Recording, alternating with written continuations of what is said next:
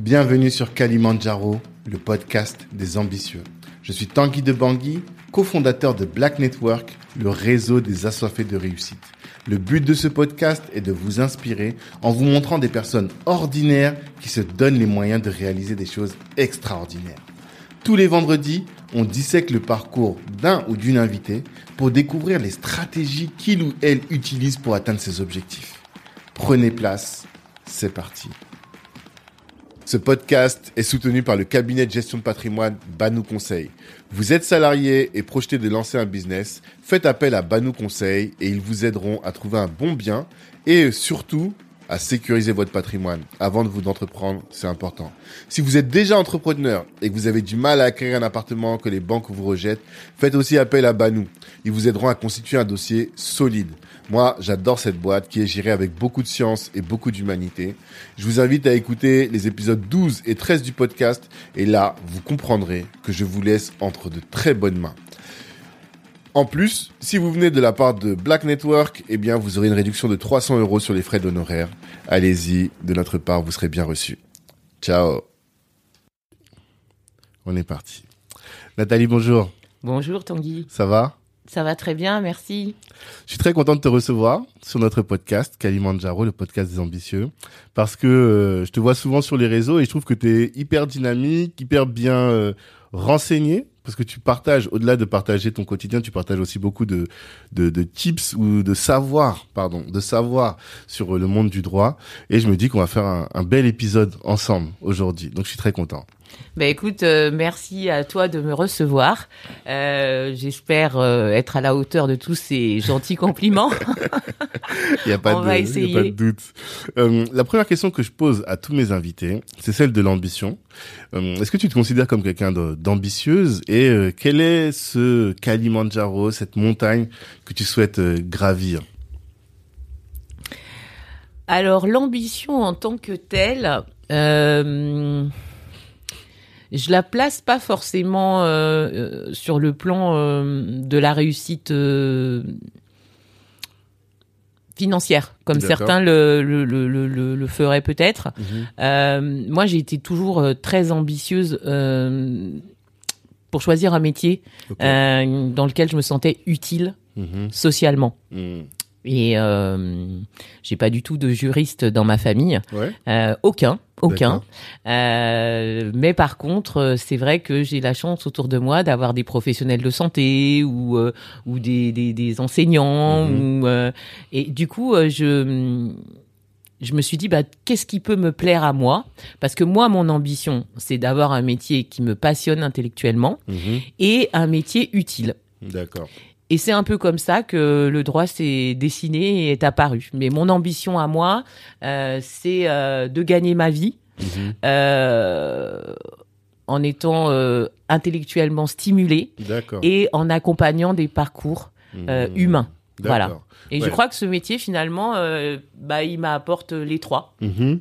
Parce que il te l'apporte et depuis très longtemps. J'ai lu que depuis l'âge de 10 ans, tu voulais déjà être avocate. Euh, alors en fait, c'est 12 ans. Je m'en souviens très très bien. J'étais en cinquième. Mhm. Et euh, je disais effectivement à ma meilleure amie, qui est toujours mon amie, Mhm. euh, elle s'en souvient, que bah moi euh, j'avais envie d'être soit journaliste, soit avocat international. D'accord.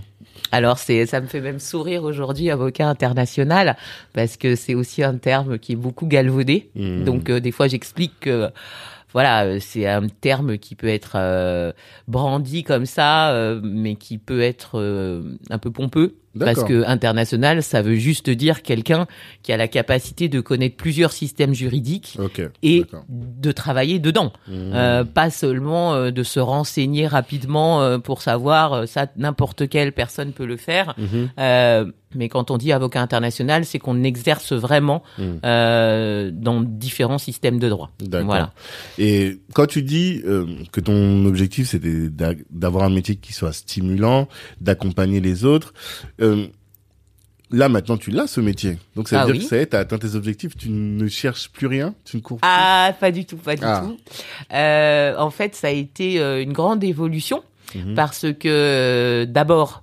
j'ai effectivement trouvé toute cette satisfaction euh, après euh, l'obtention euh, du, du CAPA, D'accord. hein, c'est-à-dire le certificat d'aptitude à la profession d'avocat. Mhm. Bah, en situation, je me suis rendu compte que c'était c'était conforme à mes souhaits et parfois même au-delà. Ouais. Euh, mais je l'ai exercé dans certaines matières. Euh, et puis ensuite, euh, on dit parfois, on peut vouloir se spécialiser, Mhm. mais c'est aussi notre clientèle qui nous amène à, se spécialiser. Donc euh, ma clientèle a évolué dans différentes matières euh, et donc chaque fois c'est un renouvellement d'une nouvelle ambition pour Mhm. être à- à- au niveau dans cette nouvelle matière. Mhm. Et puis ensuite, euh, bah bien sûr, il y a eu euh, l'expatriation. Oui. Alors là, en plus, euh, le challenge est devenu encore une autre forme d'ambition Mhm. qui était de pouvoir exercer sur plusieurs territoires géographiques. Et t'as commencé là-bas ou déjà pendant que t'étais en France, t'avais déjà commencé à exercer entre l'Afrique et la France ou euh, avant t'étais juste une avocate Ah française non, non, non, moi euh, j'étais une avocate 100% française. D'accord. Euh, Il y a déjà beaucoup de choses à faire. Bien sûr, c'est vrai. Mais Non, comme je- tu avais déjà fait du droit africain auparavant, Alors je voilà. peut-être que tu avais déjà cette euh, Tout à fait. Alors en fait justement, j'avais fait du droit africain parce que euh, pour euh, pour faire une toute petite ouverture sur euh, ma vie personnelle, Mhm. euh, bah, comme euh, comme ça se voit, je Mhm. suis métisse. Ouais. Voilà. Mm. Et en fait, j'ai eu la soif à un moment parce que j'ai, j'ai, j'ai- je suis née en France. D'accord. J'ai vécu une petite partie de, de mon enfance en Afrique. Ok. Ensuite, je suis rentrée en Au Burkina, France. du coup? Oui, au Burkina, oui. Mm. Et ensuite, je suis rentrée en France. euh, donc, je suis euh, basée à Lyon à ce Mhm. moment-là, puisque ma famille euh, euh, côté français est originaire de Lyon. Mhm. Et euh, à ce moment-là, euh, je, je, j'ai le parcours euh, complètement classique euh, d'une personne euh, qui vit en France, hein, Mmh. ce que parfois certains, euh, avec plus ou moins de, de, de, de- d'ironie, appellent les bounty. Ah, d'accord. à ce point-là, tu te Bah oui, comme euh, moi, j'ai- avec le recul. Là, c'est-à-dire que non, mais même pas avec le recul. C'est-à-dire que moi, j'ai vraiment grandi euh, dans ma famille française. Mhm. Euh, j'ai grandi comme une parfaite petite française. Euh, J'aime le saucisson et le vin rouge, le fromage et la raclette. Ok. Euh, donc euh, voilà, je suis allée à la fac de droit Mhm. euh, à une époque où euh, il y avait, en tout cas en province, euh, une mixité euh, qui était très limitée, Ouais, surtout à Lyon. surtout à Lyon. Ouais. Et euh, moi, j'ai fait la fac de Lyon 3, qui était réputée pour être une fac quand même, bon, avec des tendances qui n'étaient pas très portées sur l'ouverture. Mhm. Moi, personnellement, je n'ai jamais eu aucun problème là-bas. Ouais. Mais c'est vrai que du coup, j'ai complètement, enfin. Mes codes, tous mes Mhm. codes, Mhm. sont des codes de quelqu'un qui a grandi en France avec une culture 100% française. D'accord. Ensuite, euh, j'ai, j'ai, je suis venue sur Paris Mhm. parce que justement, j'avais choisi euh, d'aller euh, faire un ce qu'on appelait à l'époque un DEA, un diplôme d'études approfondies. Un master recherche aujourd'hui, on dit. Tout à fait. Mais euh, à l'époque, on disait DEA et euh, je l'ai fait euh, en droit africain Ok. à la Sorbonne. Mais pourquoi? Et donc pourquoi? Mhm. Parce que j'avais cette soif Mhm. d'essayer de comprendre et de Mhm. mieux connaître en fait euh, le système, les systèmes bien sûr, Mhm. euh, des démocraties africaines Mhm. et euh, et de faire de la recherche dessus. D'accord. Voilà, puisque une des matières qui m'avait tout de suite plu en droit français, euh, c'est le droit constitutionnel. Alors bien sûr, c'est c'est pas du tout ce que je fais aujourd'hui, Mhm. mais j'ai voulu faire du droit pour essayer de comprendre les règles du système. Mhm. Ça, c'était une vraie motivation. Mhm. Et donc, ensuite, j'ai eu envie euh, de, de savoir aussi comment euh, les systèmes euh, Africain africains fonctionnaient. Donc, j'avais fait un mémoire justement sur. Je me souviens encore du titre. Ah ouais, j'allais te poser la question en plus. Ah là là là là, c'était même le titre est compliqué. Mhm. Euh, c'était l'ambivalence des élections dans le processus de démocratisation au Burkina Faso. Ok. L'ambivalence des élections. Alors, qu'est-ce qu'on veut dire par là? Alors, on veut dire par là que euh, il arrive parfois, Mhm. certains esprits chagrins diraient souvent, Mhm. euh, qu'en Afrique, euh, comme ailleurs, mais c'est vrai, souvent en Afrique, et on le voit encore dans l'actualité récente, euh, il y a des coups d'État. Ouais. Des gens qui arrivent au pouvoir euh, donc par la force, Mhm. avec des, des motivations euh, qui sont propres à chaque cas, mais en tout cas, ils arrivent par la force. Et puis parfois, derrière, euh, bah, ils s'installent au pouvoir Mhm. et finalement, c'est accepté de bon gré ou mal gré. Mhm. Et ensuite, euh, ils légitiment leur maintien Ah, au pouvoir en organisant élection. des élections. Donc l'ambivalence des élections au sein du processus de démocratisation, Mhm. c'était à l'époque euh, une façon de dire comment est-ce qu'on a des chefs d'État qui sont arrivés quand même dans des conditions euh, Ouais, violente ou. ou, ou en tout cas, en euh, tout cas. euh, démocratiquement discutables Ok, finissent par quand même être élus, réélus pendant Mhm. des années, voire des décennies. Voilà, donc c'était un peu ça euh, l'idée. Mais il y en a eu beaucoup des cas parce que dans, dans, mon, dans mon souvenir, quand tu me donnes cet exemple, je pense tout de suite à Sankara, mais qui n'a pas été élu par la suite. Lui qui est arrivé en coup d'État et qui n'a pas fait d'élection, il me semble. Mais hein. qui est venu derrière son cara, rappelle-toi? Je vais pas citer son nom. Eh ben voilà, donc tout le monde le sait. d'accord, on parle de lui. ok, d'accord. J'ai compris. Mais c'est parce que c'est le seul. Ou bien euh, avant, il y en a, il y avait d'autres cas ou? Euh, en fait, il y en a, il y en a tout le temps des cas, euh, Mhm. même actuellement. Euh, Ouais. Moi, je, je, je, je, je vais pointer personne, mais Mhm. encore l'actualité récente de, la sous-région montre bien que, en fait, les arrivées violentes euh, sont quand même assez fréquentes. Et après, euh, la suite, euh, justement, euh, c'est euh, un changement Mhm. ou bien un maintien au pouvoir. Et quand même, on organise des élections. Voilà. Donc moi, c'était au départ ça qui m'avait motivé. Mhm. Et puis surtout aussi d'apprendre un petit peu le droit foncier. Euh, on a eu quelques cours sur euh, le droit foncier en Afrique, En Afrique parce que Ah. c'est très compliqué. Il y a un gros sujet. ouais. Euh, ça, c'est vrai que c'était une vraie découverte pour moi, euh, qui justement avait mes connaissances de droit des biens en tant que française, Mhm. euh, de découvrir à quel point c'est, ça peut être complexe le Mhm. droit foncier là-bas. Euh, on a euh, aussi euh, eu des cours d'histoire, Mhm. eu des cours d'histoire. Et là, euh, je, je, je dois dire que Tu t'es régalé? j'ai appris énormément. J'avais beaucoup de choses à apprendre. Mm. Euh, je me souviens qu'il y avait un grand oral de, de culture générale Mhm. à la fin des épreuves où euh, bah, on avait des professeurs euh, qui, qui posaient des questions de culture générale et j'étais Mhm. tétanisée parce que je me disais je ne sais rien, je ne sais rien, je n'ai pas cette culture africaine, etc. Mhm. Et bon, euh, on s'en sort toujours quand on travaille, euh, quand on se donne les moyens d'apprendre. Mais c'est vrai que c'était pour moi la motivation de venir euh, euh, sur Paris. Mhm. Et j'y ai aussi découvert une mixité, C'est ça aussi. euh, un côté euh, très cosmopolite Mhm. euh, qui m'a vraiment énormément plu. Énormément plu. Mhm. Alors, euh, je reste toujours très attachée à mes origines lyonnaises. J'y Mhm. retourne très régulièrement. Mhm. Mais j'avoue que je suis complètement tombée amoureuse de De Paris. Paris, d'accord. Pour cet Voilà. aspect-là, c'est ce dynamisme euh, en termes de, de mixité sociale. Euh, principalement, oui. Mhm. Principalement. euh, pour le dynamisme en général et pour Mhm. ce mélange. euh, ah oui, j'ai trouvé ça magnifique. D'accord. Alors, ça fait 12 minutes qu'on parle, mais tu t'es pas encore présenté. Ma première question nous a amené à, à discuter de plein de choses. Et je sais que les gens vont me dire, mais Tanguy, qui est-ce? Donc, est-ce que tu peux te présenter pour les personnes qui te connaissent pas? Alors, je m'appelle Nathalie euh, Zoromé. Mhm. Euh, je suis avocate. Mhm.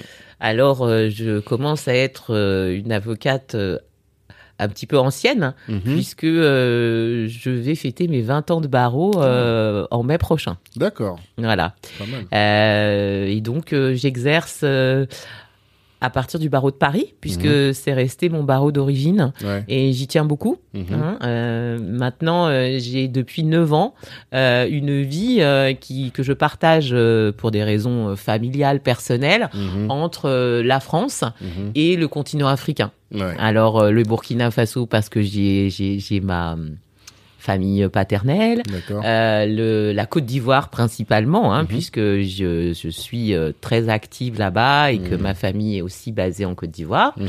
Euh, j'ai aussi pas mal vi- voyagé au Sénégal, euh, Ah, voilà. d'accord. Donc, tu ne, tu ne travailles pas que en Côte d'Ivoire. Parce que pour moi, tu étais une avocate parisienne et ivoirienne. Mais en fait, tu es entre l'Afrique et la France. ah non, je francophone. travaille pas en Côte d'Ivoire euh, de manière euh, permanente du Mm. tout ou Mm. exclusive. Ah non, non, non, pas du tout. Mm. Euh, comme tu le sais, euh, je fais euh, entre autres du droit des affaires. Ouais. Euh, et en droit des affaires, euh, justement, on a la chance d'avoir le droit au WADA en Ouais. Afrique. Exactement. Alors ça, c'est quelque chose qui reste aussi un de mes grands euh, chevaux de bataille. Mhm. C'est de faire connaître le droit au WADA Mhm. parce que euh, on se rend compte que il y a des gens qui veulent euh, s'établir là-bas Mhm. et qui en fait euh, n'ont pas connaissance euh, de ce système de droit qui est un système supranational pour 17 pays D'accord. euh, uniquement en droit des affaires Mhm. et qui du coup se, se, se, se substitue, se surajoute Mhm. euh, aux droits nationaux. Et toi, tu dis que le droit au ADA, c'est pas du droit français. Alors, entendu- j'ai lu, ah. lu, j'ai lu ça sur euh, ta page, je crois. Ah Tanguy, vraiment, tu, tu, tu, tu, tu veux des détails euh, sur mes opinions personnelles. Non, mais je pense que les gens se posent la question parce qu'on dit toujours que le droit africain est calqué sur le droit français et finalement, je t'ai, je t'ai vu dire ça, je crois. Je me suis dit, tiens, c'est intéressant. Alors, euh, j'ai toujours été soucieuse euh, d'actualiser Mhm. euh, constamment Mm. euh, mes connaissances. Et par exemple, on parlait de ce de ce premier master de recherche que j'ai fait. euh, Ouais, alors, je vais paraître un dinosaure, mais en 98. d'accord. Mais du coup, quand je me suis intéressée à retravailler, enfin à travailler sur le continent africain, Mhm. je me suis trouvée quand même un peu légère Mhm. euh, dans le fait de simplement euh, me dire que euh, en travaillant en collaboration avec des confrères locaux avec lesquels je m'associais pour des dossiers qui juste qui, né- qui le nécessitaient Mhm. en, en intervenant sur place, j'ai trouvé que j'avais besoin moi de pas m'en remettre à quelqu'un d'autre pour une partie du droit que je maîtrisais mal. Mhm. Et comme on a des livres, d'accord, mais qu'on n'apprend pas euh, non plus tout dans les livres, Mhm. eh bien, euh, j'ai cherché, hein, tout simplement, euh, comme une, co- co- comme si j'étais encore une jeune étudiante. J'ai pris Google Mhm. et j'ai tapé euh, euh, master droit WADA, etc. pour voir s'il y avait d'autres choses qui Mhm. pouvaient être proposées. Donc, je cherchais plutôt quelque chose qui s'adressait aux professionnels en activité. Euh, j'ai pas trouvé tout à fait ça, Mhm. mais j'ai trouvé, euh, bah, donc un nouveau master de recherche. D'accord. Ah, de recherche encore Non, en fait, non, c'est pas un master de recherche. Non, c'est un, un diplôme interuniversitaire euh, Hmm. qui effectivement s'adressait euh, soit à des étudiants, Mhm. euh, soit à des professionnels. Mhm. Voilà, donc euh, il y avait un côté plus pratique. Mais c'était quand même des cours à l'université. Alors cette Mhm. fois-ci, c'était à Assas Ok. et Paris 13. Ok. Euh, et donc on avait euh, des obligations en présentiel, etc. Soir et week-end ou même ce- la semaine? Non, alors là justement, moi j'avais hum, j'avais obtenu l'autorisation de la part de l'université de, de le faire sur deux ans D'accord. euh, pour pouvoir justement euh, regrouper parce que je continuais à travailler à la fois au cabinet à Paris et aussi euh, euh, Ah, t'étais déjà à Abidjan? Et j'étais à Abidjan. Ah. Ah oui, donc euh, c'était vraiment un gros un gros effort et, euh, et un investissement euh, parce qu'ils avaient quand même réussi à regrouper par session de cours. Et donc il y avait euh, des moments où on avait euh, plusieurs cours regroupés. Mhm. et donc à chaque fois je, je m'organisais avec le cabinet et avec ma vie euh, Personnel. de personnelle Mhm. pour pouvoir euh, pour pouvoir suivre quand même ces cours euh, vraiment Mhm. parce qu'en plus moi je je je suis contente d'avoir eu le diplôme hein, euh, et je suis toute fière en plus puisque je ne vais pas me priver de te dire que je suis sortie major de promotion. Ah, bravo. et que pour autant j'étais pas du tout euh, sûre de, de, de, de moi au moment où encore une fois je passais les examens. Mhm. parce que j'étais euh, un cas un peu atypique. Il y avait quand même beaucoup d'étudiants qui ne faisaient que ça ou qui faisaient ça et enfin qui étaient dans, vraiment dans le circuit scolaire encore. Mhm. Donc moi euh, j'étais un professionnel. Donc j'ai fait euh, comme, comme comme on doit faire, c'est-à-dire on, on travaille, on apprend, on apprend ses cours, on travaille vraiment Mhm. et puis après bah les examens c'est les examens hein. Ça. Donc ça s'est bien passé pour moi, mais je l'ai fait sur deux années. Je l'ai fait Mhm. dans ces conditions-là. Et je l'ai fait parce que je voulais comprendre le droit WADA Mhm. et, euh, et le connaître un peu mieux. Voilà. Donc, euh, est-ce que c'est un droit français? C'était ta question. C'est ça. J'ai pas, j'ai pas oublié. hein. Exactement. Je suis très bien. bavarde. mais, tu perds pas mais, le nord. mais- mais je perds pas le nord. Mm. Donc en fait, euh, le droit au WADA, est-ce que c'est un droit français? C'est une question qui, à ma grande stupéfaction, a été posée par une de mes camarades, Mm. qu'en plus j'apprécie beaucoup, qui est, Mhm. qui est une jeune avocate et qui, qui, qui, qui, qui est absolument brillante. Mhm. Euh, et donc elle a posé cette question. Euh, nous étions à Paris avec des professeurs français et des professeurs africains. Mhm. Euh, elle a posé cette question en cours de droit des institutions Mhm. en disant que justement, euh, elle trouvait ça quand même curieux qu'on soit à Paris euh, pour apprendre le droit africain et que Mhm. et que euh, qu'est-ce qu'il fallait en penser, est-ce que c'était un système de droit. Alors, en fait, ce qu'il faut être clair, c'est que ce système de droit, il est utile. On n'a encore pas trouvé mieux. Mhm. C'est pas un copier-coller du droit français, même s'il y a une forte inspiration. Et c'est ce que Mhm. je répète toujours aux clients. Mhm. C'est euh, et, et d'ailleurs aux confrères, Mhm. parce qu'il y a des confrères qui s'aventurent à faire du droit au HADA. Mhm. Et quand on les a en face et qui, et qui, qui vous soutiennent des choses qui s'appliquent justement euh, peut-être euh, d'un certain côté de la Méditerranée, Mhm. mais qui sont pas comme ça euh, sur place, on est obligé de leur dire bah non, en fait, c'est pas parce que, enfin, faut arrêter de croire que c'est un copier-coller, c'est pas la même chose. Et c'est justement dans ces subtilités qu'il y a des pièges juridiques. Mhm. Voilà. Donc il faut quand même ne pas être trop prétentieux. Il Mhm. faut accepter d'apprendre. Il faut accepter quand on s'intéresse à un système de droit étranger de vraiment euh, essayer de le connaître et pas juste euh, gratter la surface. Et donc, ce qui signifie qu'un entrepreneur qui souhaite entreprendre aussi en Afrique, eh bien, il faut qu'il fasse appel à un avocat local. Parce que s'il ne fait appel qu'à un avocat français, eh bien, il va, il risque de, de, de, de, de se casser les dents sur les spécificités du droit local. Non. Pourquoi? Parce que maintenant c'est devenu une euh, une, une spécialisation euh, dans les universités. Il y a, y a de plus en plus de cours Mhm. euh, où on apprend le droit au HADA. Ok. Et il y a beaucoup qui, euh, qui, qui s'intéressent, et d'ailleurs euh, pas que des gens d'origine africaine, hein, euh, qui s'intéressent à cette matière. Donc en fait, euh, c'est comme si on parlait de, de droit fiscal. À Mhm. partir du moment où vous avez étudié dans une matière, vous n'avez pas besoin d'être forcément local D'accord. pour pour être un bon conseil. D'ailleurs, même en France, il y a des gens qui, qui, qui, qui maîtrisent très bien le droit au HADA. Mhm. Et d'ailleurs, c'est souvent ces gens-là euh, que les investisseurs euh, Français, euh, européens et Mhm. français choisissent pour les Mhm. accompagner euh, en Afrique lorsqu'ils investissent. Mhm. Alors évidemment toujours avec euh, avec l'appui d'un cabinet local. Hein, Mhm. enfin, en tout cas, faut le souhaiter, c'est quand même mieux.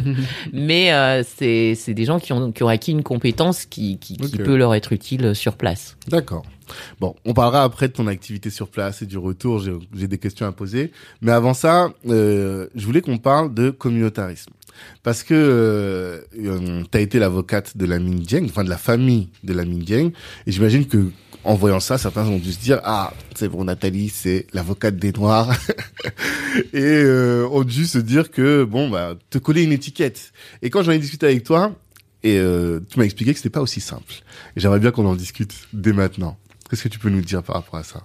Ah bah écoute, euh, vraiment, je te remercie de poser cette question Mhm. euh, parce que moi, je me vois pas du tout comme une avocate communautaire. D'accord. Alors ça, je suis très claire. euh, c'est quelque chose qui enfin que je peux comprendre pour d'autres personnes hein, si c'est leur positionnement euh, chacun vraiment euh, a, a ses choix moi euh, encore une fois je suis métisse Mhm. Euh, je viens d'expliquer mon parcours Mhm. Euh, c'est-à-dire que si je devais être une avocate communautaire c'est que je serais doublement communautaire Mhm. parce que euh, moi dans mon parcours euh, j'ai rencontré euh, de, de manière très concrète hein, que ce soit au niveau universitaire au niveau des clients euh, au niveau des confrères Mhm. euh, vraiment des, des, des, des- des situations où euh, je me sens euh, complètement légitime sur les deux terrains Mhm. euh, sur le terrain africain, on va dire, ou donc euh, on va dire euh, pour euh, si on parle des de la communauté noire de France qui qui peut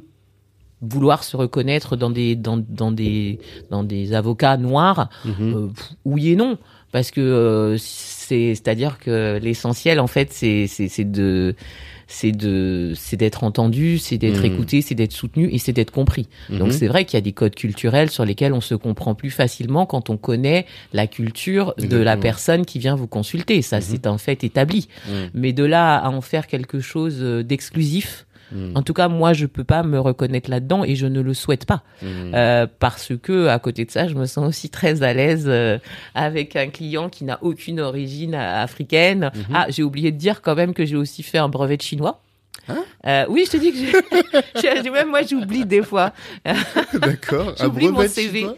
Oui, j'ai fait un brevet de chinois. euh, j'ai fait euh, j'ai fait trois ans de chinois au À l'Institut. euh, euh, non, j'ai fait trois ans de chinois euh, bah, au lycée. D'accord. Je l'avais pris comme option au bac. Mhm. Et puis ensuite, euh, j'ai refait deux ans de chinois en parallèle de mon doc de droit euh, à l'université, ce qui m'a donné un brevet. Bah parce qu'encore une fois, voilà, pour répondre à ta question, j'ai la curiosité des autres cultures.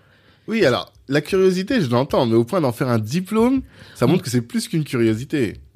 Bah, c'est-à-dire que moi, en général, quand je m'intéresse à une culture, euh, je, ça, ça, ça me passionne toujours. D'accord. Et donc, du coup, on s'implique. Et puis, bah, le système euh, d'enseignement étant ce qu'il est, Mhm. à partir du moment où vous, vous, vous suivez des cours et Mhm. vous vous impliquez, bah, il y a un, il y a, y a un des examens, Oui, donc il y a un vrai. diplôme. Euh, après, euh, ce que je me suis toujours dit, c'est que en principe, ça devrait pas être euh, un mal d'avoir des diplômes. Donc, euh, c'était quand même toujours important euh, de, de valider en fait les connaissances. Mhm. Donc voilà, par exemple, euh, je, je m'en rends compte sur cette simple question que euh, même si je pratique pas Ouais. euh, la langue suffisamment pour la maîtriser comme je la maîtrisais à l'époque, euh, même si je suis pas une érudite de la culture asiatique, Mhm.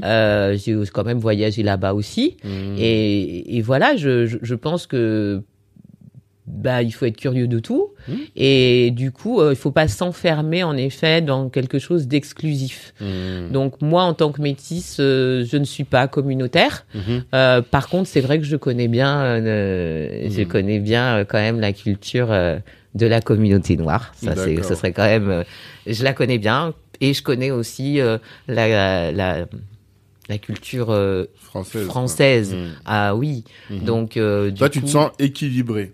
Parce que Alors- il y a beaucoup de métis dont tu sens qu'ils sont, ils se sentent contraints de faire un choix. Toi, tu arrives à trouver l'équilibre?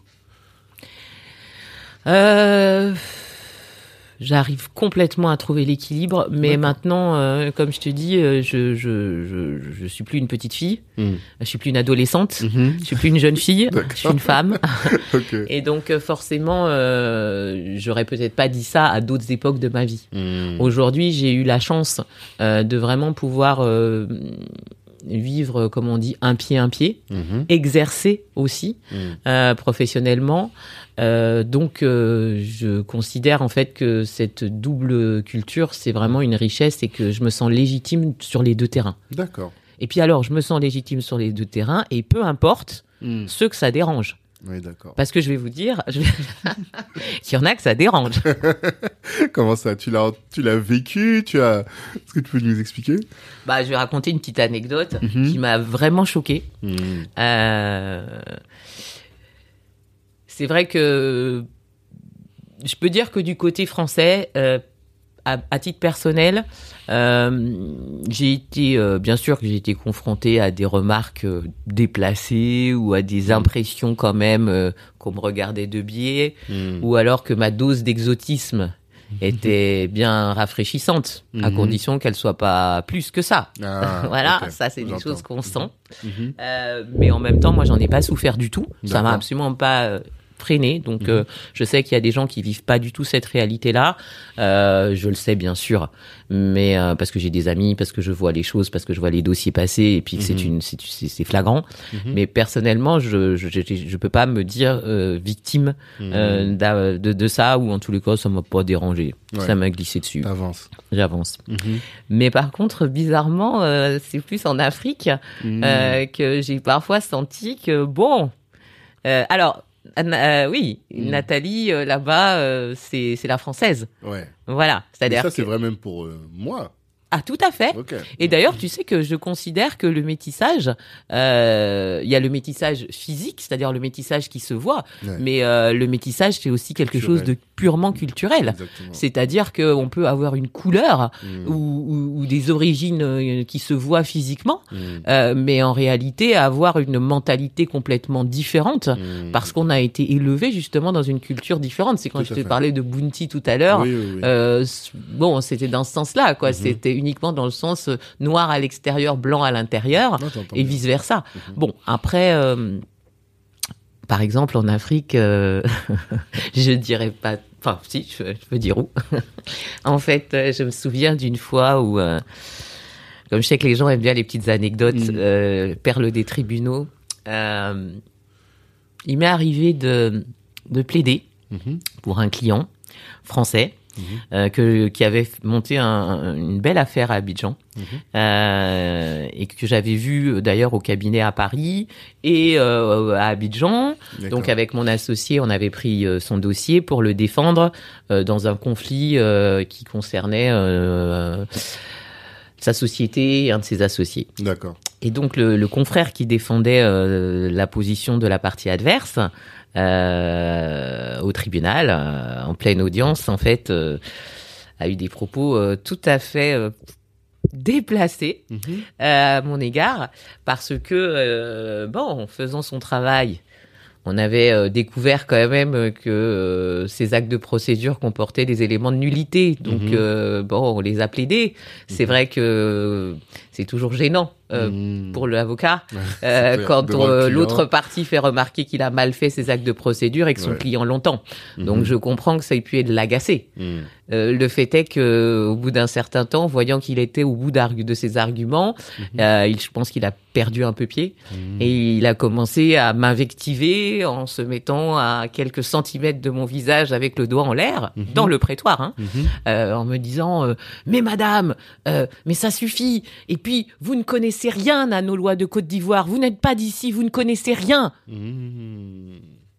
Bon, En termes d'arguments juridiques, on peut faire mieux, quoi. Voilà, donc là, euh, on a quand même des règles. euh, et donc, euh, j'ai fait intervenir la présidente euh, qui a la police de l'audience pour lui demander de rappeler euh, le confrère a quand même des arguments Mhm. de meilleur niveau et qui Mhm. n'avait pas sa place dans les prétoires. Euh, donc ça c'est ça s'est réglé voilà Comme mais c'est pour dire qu'il y a des fois quand même ces, ces, ces sentiments là qui peuvent Mhm. ressurgir autant d'un côté que de l'autre. Mhm. Voilà une, une anecdote. Alors à côté de ça, euh, été très amusée par exemple quand j'allais plaider au Burkina de voir que euh, les confrères étaient euh, pour le coup assez assez chaleureux, assez sympathiques euh, D'accord. et, et ne disaient pas la parisienne, au contraire, inviter à boire un café, Mhm. ensuite après vous dire à la buvette du palais, bon bah Zoromé, on est adversaire, hein, mais alors on va dire bonne chance. Mhm. Et je dis attends, je suis votre adversaire et vous me souhaitez bonne chance. Bon donc moi aussi je vous souhaite bonne chance. Je Voyez trouve que ça arrive moins ici?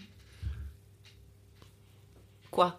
Ça, ce- cette euh, confrat, je dis même pas- c'est même pas de la confraternité, mais cette euh, convivialité entre les adversaires. euh, Ah si, ça Ah, arrive ici. Ah si si si, ça arrive Ok. ici. Oh bah là après c'est des questions de personnalité.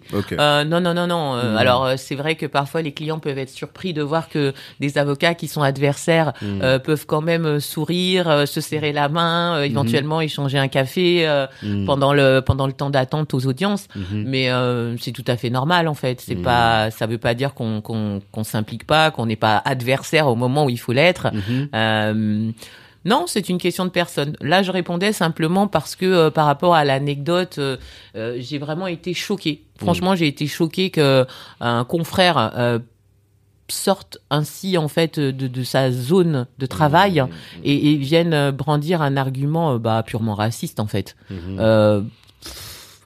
Parce qu'à un moment, il savait plus quoi dire. Et c'est sorti tout seul, mais c'est Mm. parce que ce, ce sentiment, il existe là-bas aussi. Aussi. Hein, C'était pour ça que je racontais cette anecdote. Et, Mm. ça, existe des deux côtés. Mhm. Alors, avec des gens comme moi, euh, qui se sentant légitimes des deux côtés, euh, ça glisse quand même pas mal. Euh, C'est-à-dire que moi, ça me glisse dessus, Ouais. mais je me laisse pas faire. D'accord. c'est aussi le, le propre des avocats de pas se laisser faire, j'ai remarqué. Oui, c'est, alors je sais pas si c'est quelque chose que l'avocat a avant de rentrer dans la profession, ou si c'est quelque chose qui, dont il s'imprègne à force de toujours être de- à la défense des, des clients. Alors, euh, encore une bonne question. Merci de l'avoir posée. Merci. J'adore cette question. Mm. Euh, je crois qu'il y a une nature. Je crois qu'il y a une nature. Euh, D'ailleurs, je, je- je tiens à dire pour les pour les juristes ou jeunes aspirants avocats qui, qui écouteraient. Mhm. Euh, en fait, c'est- pourquoi c'est un métier magnifique. Euh, c'est parce qu'en fait, il y a vraiment toute une palette de possibilités Mhm. euh, d'exercer l'avocature. Mhm. Euh, bien sûr qu'il y a les avocats qui préfèrent le contentieux, Ouais. il y a les avocats qui préfèrent le conseil, Mhm. et en plus, dans chaque, dans chacun de ces deux domaines, il y a tout un tas de matières sur lesquelles il y a des, hum, bah, il y a des, des, des, des affaires où on est amené à être euh, quand même euh, beaucoup plus offensif, Mhm.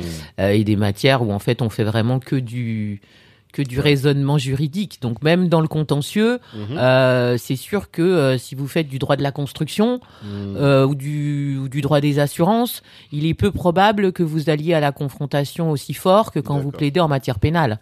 Hein, c'est pas du tout le même métier. Pourtant, vous êtes avocat contentieux tous les deux. Mhm. Donc après, c'est une nature. Et il y a aussi tous les avocats conseils en fait, où là vraiment, enfin, on n'est pas forcément quelqu'un euh, qui, qui, qui, qui- au contraire, on est un rassembleur. Ouais. Euh, on dans est la un stratégie. Je t'ai entendu dire ça. euh, Tu parlais beaucoup de stratégie de défense que, quand t'es dans le oui. conseil. Alors en fait, ça aussi, c'est vrai que par contre, quand on fait du contentieux Mhm. et qu'on fait aussi du conseil, en tout cas moi c'est mon cas, Mhm. c'est vrai que j'étais beaucoup plus portée sur le contentieux euh, dans la première partie de, de ma carrière Mhm. et que maintenant je fais aussi beaucoup de conseils. C'est intéressant d'avoir euh, cette double optique, c'est-à-dire que le conseil, on le fait euh, la plus-value, je vais dire. Hein, euh, là, je vais, je vais vendre, euh, je vais vendre le métier d'avocat la plus-value entre euh, un juriste d'entreprise euh, et un avocat Mhm. ou entre un conseiller juridique comme parce qu'en en Afrique par exemple euh, ce sont des professions séparées Ah. d'accord? Euh, il y a l'ordre des conseillers juridiques par exemple en Côte d'Ivoire et l'ordre des avocats Donc Euh, juridique, lui, ne plaide pas. Ça, exactement exactement Mm. alors en France la- la- la- les deux professions ont fusionné déjà depuis les années 90 Ok. Ouais. Donc, euh, euh, quand on fait du conseil, euh, ce qui est une plus-value quand on a fait du contentieux, Mhm. c'est qu'en fait, on, on voit tout de suite les schémas. Mhm. Si jamais l'affaire allait au contentieux, comment Ouais. l'autre partie pourrait re-raconter l'histoire si on ne se ménage pas la preuve euh, que en fait ça s'est passé comme ci, comme ça, comme ça. En fait, euh, le juriste, il va, il va vouloir bien conseiller, faire les choses, mais peut-être qu'il y a, il y a quelque chose en plus avec la personne qui a pratiqué le contentieux, parce qu'elle, elle va tout de suite voir que ça, ça peut être récupéré et Mmh. transformé devant les tribunaux. devant le juge d'une autre manière. Ok. Voilà. C'est, c'est, c'est. Mhm. En fait, il n'y a pas de. On fait pas les mêmes choses. Voilà. D'ailleurs, en général, en fait, euh, on est même complémentaires. C'est-à-dire que le juriste d'entreprise, il connaît bien son entreprise, donc euh, il connaît. euh, on va plus vite. Mhm. Nous, les avocats, quand on travaille avec le juriste de l'entreprise, on va plus vite parce que nous, on va la, on va, on va l'alerter en agitant les drapeaux rouges, Mhm. et lui, il va nous dire non, non, vous inquiétez pas, la réponse elle est là, c'est moi qui avais fait le contrat, je sais ce qu'il y a dans le contrat, etc. Mhm. Donc, on est complémentaires. Mais c'est vrai que ce côté, ce côté pugnace, Mhm. euh, oui, je pense que Toi, tu l'avais dans la nature. C'est quelque chose que tu avais déjà dans ta, dans ta, dans ton caractère. bah, je crois que oui. Mhm. Et je crois que ça s'est, Parce que quand je crois que ça s'est, je crois que ça s'est pas arrangé avec les années. Euh. C'est-à-dire que je suis capable d'être très très diplomate et je laisse Mhm. toujours la possibilité, en fait, au je laisse toujours la possibilité au règlement amiable. Mhm. Vraiment. Et je pense que c'est compliqué de, de- d'envisager les règlements amiables quand on s'agresse. Mhm. Après, il y a des comportements euh, qui sont inacceptables Mhm. euh, quand on raille l'adversaire, quand on le provoque, etc. Bah, c'est sûr qu'on, on- même si à la fin euh, on pourrait s'arranger, bah malheureusement euh, il y a beaucoup de, de transactions qui échouent parce qu'il y a eu trop de, de- d'insolence de la part d'une des parties qui a fait sortir l'autre de ses gonds et que du coup il y a un- on est braqué. D'accord. Euh, maintenant, euh, une fois qu'il faut y aller, bah faut y aller. Moi, je suis là. Et t'assumes. T'es, t'es prête. Bah, je suis prête. euh, je suis prête. Et puis, comme je suis quelqu'un euh, qui, qui, qui, qui, quand même, a toujours essayé de, ah, dans la partie préalable, de voir si on pouvait s'arranger. Ah bah, c'est sûr qu'après, euh, quand on Ouais. passe un cap, euh, y bon va. bah, on y va. Hein. Ok, d'accord. D'accord. Et pourquoi le pénal? Comment t'es arrivé à faire du pénal? J'ai arrivé à faire du pénal. Euh, parce que ça, euh, c'est euh, c'est la matière euh, la plus, euh, enfin, emblématique de l'avocat Quand Déjà, on voit em- avocat, on pense tout de suite au pénaliste. Déjà emblématique de l'avocat. Mhm. Et puis par rapport à ce que je disais au début, pour moi, ça, ça recoupe euh, la question de l'accompagnement humain, Mhm. euh, la, la connaissance des, du système, des Mhm. règles du système, parce que c'est vrai qu'il y a des procédures et que un bon avocat pénaliste, par exemple, c'est quelqu'un qui, bien sûr, euh, est capable de plaider. Ça, c'est quand même le minimum. Mais un bon procédurier aussi. Mm. Parce que c'est vrai que euh, le système, quand il est amené à, à mettre en cause un individu, euh, bah c'est brutal. C'est brutal. Alors que ce soit à tort ou à raison, après c'est l'issue judiciaire de, de chaque dossier. Mhm. Mais c'est vrai que c'est très brutal euh, d'être mis en cause et que c'est important d'avoir un défenseur. Mhm. Et euh, moi, c'est vrai que j'ai choisi euh, d'être du côté euh, de la défense. D'accord. Alors défense euh, de, de, de- des parties civiles également, hein. ah oui, voilà, Euh, pas pas que des mises en Oui, cause. une- Mais par exemple, je, je- voilà, moi Mm. je, je comprends que la société, bien sûr, a besoin d'être défendue. Mhm. Et c'est un, un beau métier que d'être procureur aussi. Mhm. Mais euh, voilà, c'est pas, c'est pas pas. ma fibre. D'accord.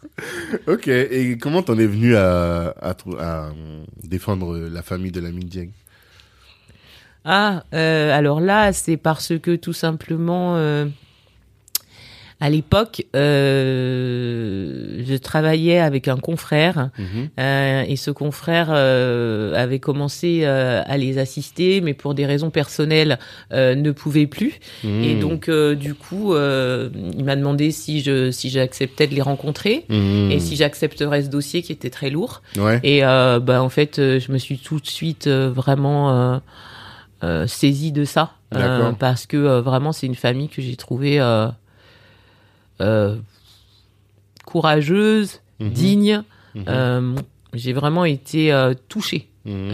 Et donc il y avait matière quand même à être à être impliquée D'accord. et il y avait matière à, à défendre des choses en fait. Donc, Parce que toi, t'arrives à quel moment du dossier? Parce que pour les gens qui ne connaissent pas, Lamine Dieng, c'est une personne qui a été. alors, que- comment est-ce qu'on peut dire qu'il a été Ah Tanguy, je vais te laisser dire. hein.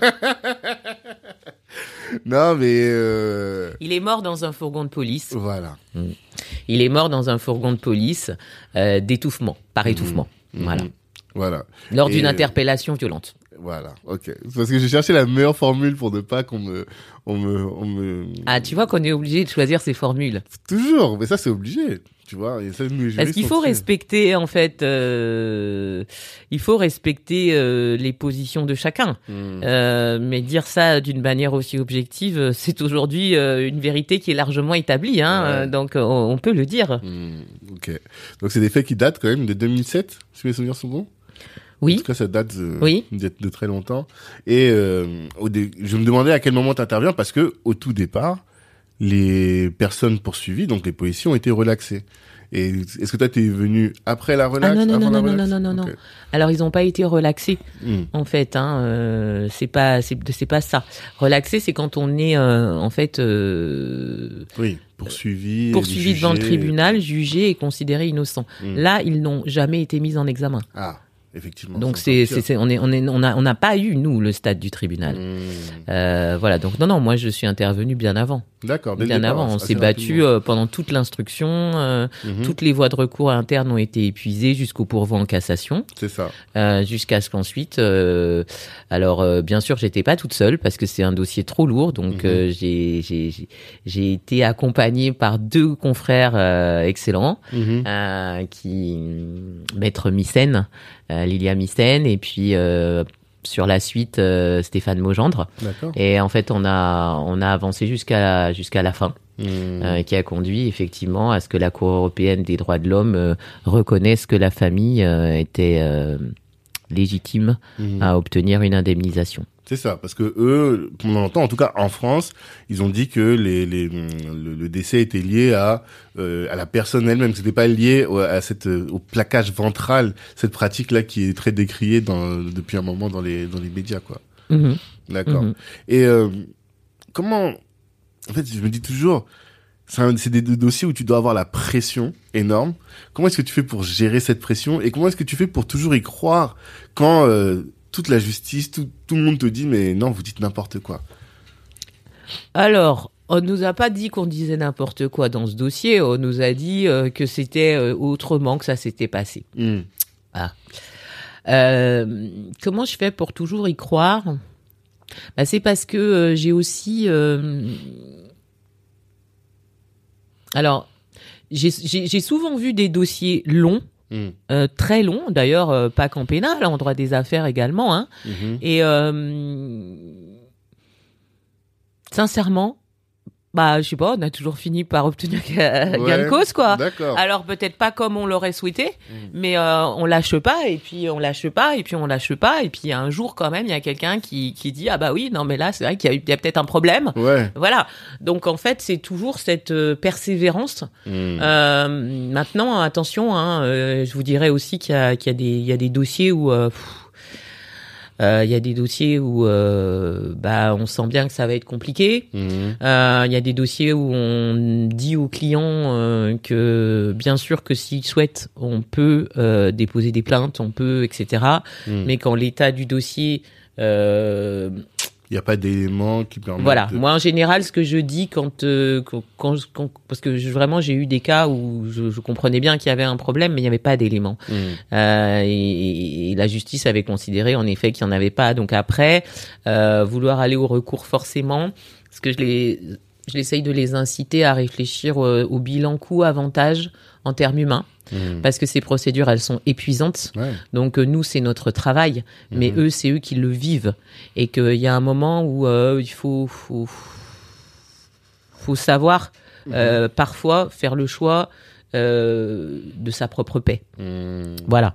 Maintenant, euh, c'est assez frustrant pour l'avocat quand on est amené à dire ça. Mhm. Moi, je préfère toujours dire la vérité, Hmm. sachant que moi, je ne suis que le conseil, et c'est eux qui, qui, qui sont les décideurs de leur propre vie, et que bien sûr, euh, moi, je suis d'accord pour y aller, mais je Mhm. préfère avoir dit aux gens que ça va être très compliqué, voire euh, dommageable pour eux. Mhm. Voilà. dire que, parce que là, en l'occurrence, c'est quoi? C'est 13 ans, une bonne dizaine d'années de procédure presque? Le- la, la, la Cour européenne des droits de l'homme s'est prononcée assez récemment, en 2020. Mhm, mhm. Et je me dis, mais moi, j'aurais abandonné dix fois, quoi. Non. Tu vois Ah bah non, parce que la famille, elle, elle voulait absolument pas abandonner. Alors Mhm. ça, euh, non, non, non, non, non. Ah non, non, non. Euh, elle voulait pas du tout abandonner. Euh, et puis, euh, non, là, là vraiment, il y avait un problème. Il y avait Ouais, un problème. c'est Non, ça. non, c'est-à-dire qu'il y a un moment où il y a des cas, enfin voilà, les cas dont je parlais tout à l'heure, où on est amené à quand même pondérer Mhm. euh, la volonté d'aller en justice. Euh, c'est quand en fait euh, l'enquête a été faite correctement Mhm. Ce qui n'est pas toujours le cas. Donc c'est là où l'avocat a un rôle en disant bah non, on va on va demander à ce que l'enquête soit réouverte, on va demander des actes supplémentaires Mhm. pour savoir si ceci cela. Mhm. Mais quand on, on, on voit que euh, les enquêteurs ont bien travaillé, que le procureur a bien considéré le cas, mais Mhm. qu'il n'y a pas d'éléments qui vont dans le sens de, de, de, de- là je parle par exemple du côté des des, des, des, des plaignants. Ok. Hein, Mhm. euh, eh ben, euh, il faut quand même euh, savoir euh, le reconnaître. Mhm. Et, et moi, c'est, c'est, là, c'était pas le cas. Ouais. Là, il y avait des vrais problèmes, il y avait des vraies choses euh, Mm. fla- que moi je trouvais flagrantes et qu'on pouvait pas laisser passer. Voilà. D'accord. Parce que c'est vrai que tu parles des quatre vérités. Pas si tu, tu, tu vois de quoi, à quoi je fais référence. Tu dis tu as la vérité d'une des parties, la vérité de l'autre partie, tu as la vérité euh, du dossier, et enfin tu as la vérité avec un grand V, j'imagine. Ouais. Est-ce que je- pense qu'il y a beaucoup de gens dans le grand public qui comprennent pas ça. Le fait Bah toutes oui. ces vérités. Oui, c'est normal parce que en fait, le justiciable, quand il vient nous voir, lui, il a, il en a gros sur le cœur, Mhm. euh, soit parce qu'il a été assigné, si on est en matière civile, Mhm. alors qu'il trouve que c'était pas justifié, Mhm. euh, soit parce que euh, quelqu'un l'a spolié et qu'il il veut déposer un recours contre cette personne. Enfin, en tout cas, il a un sentiment d'injustice.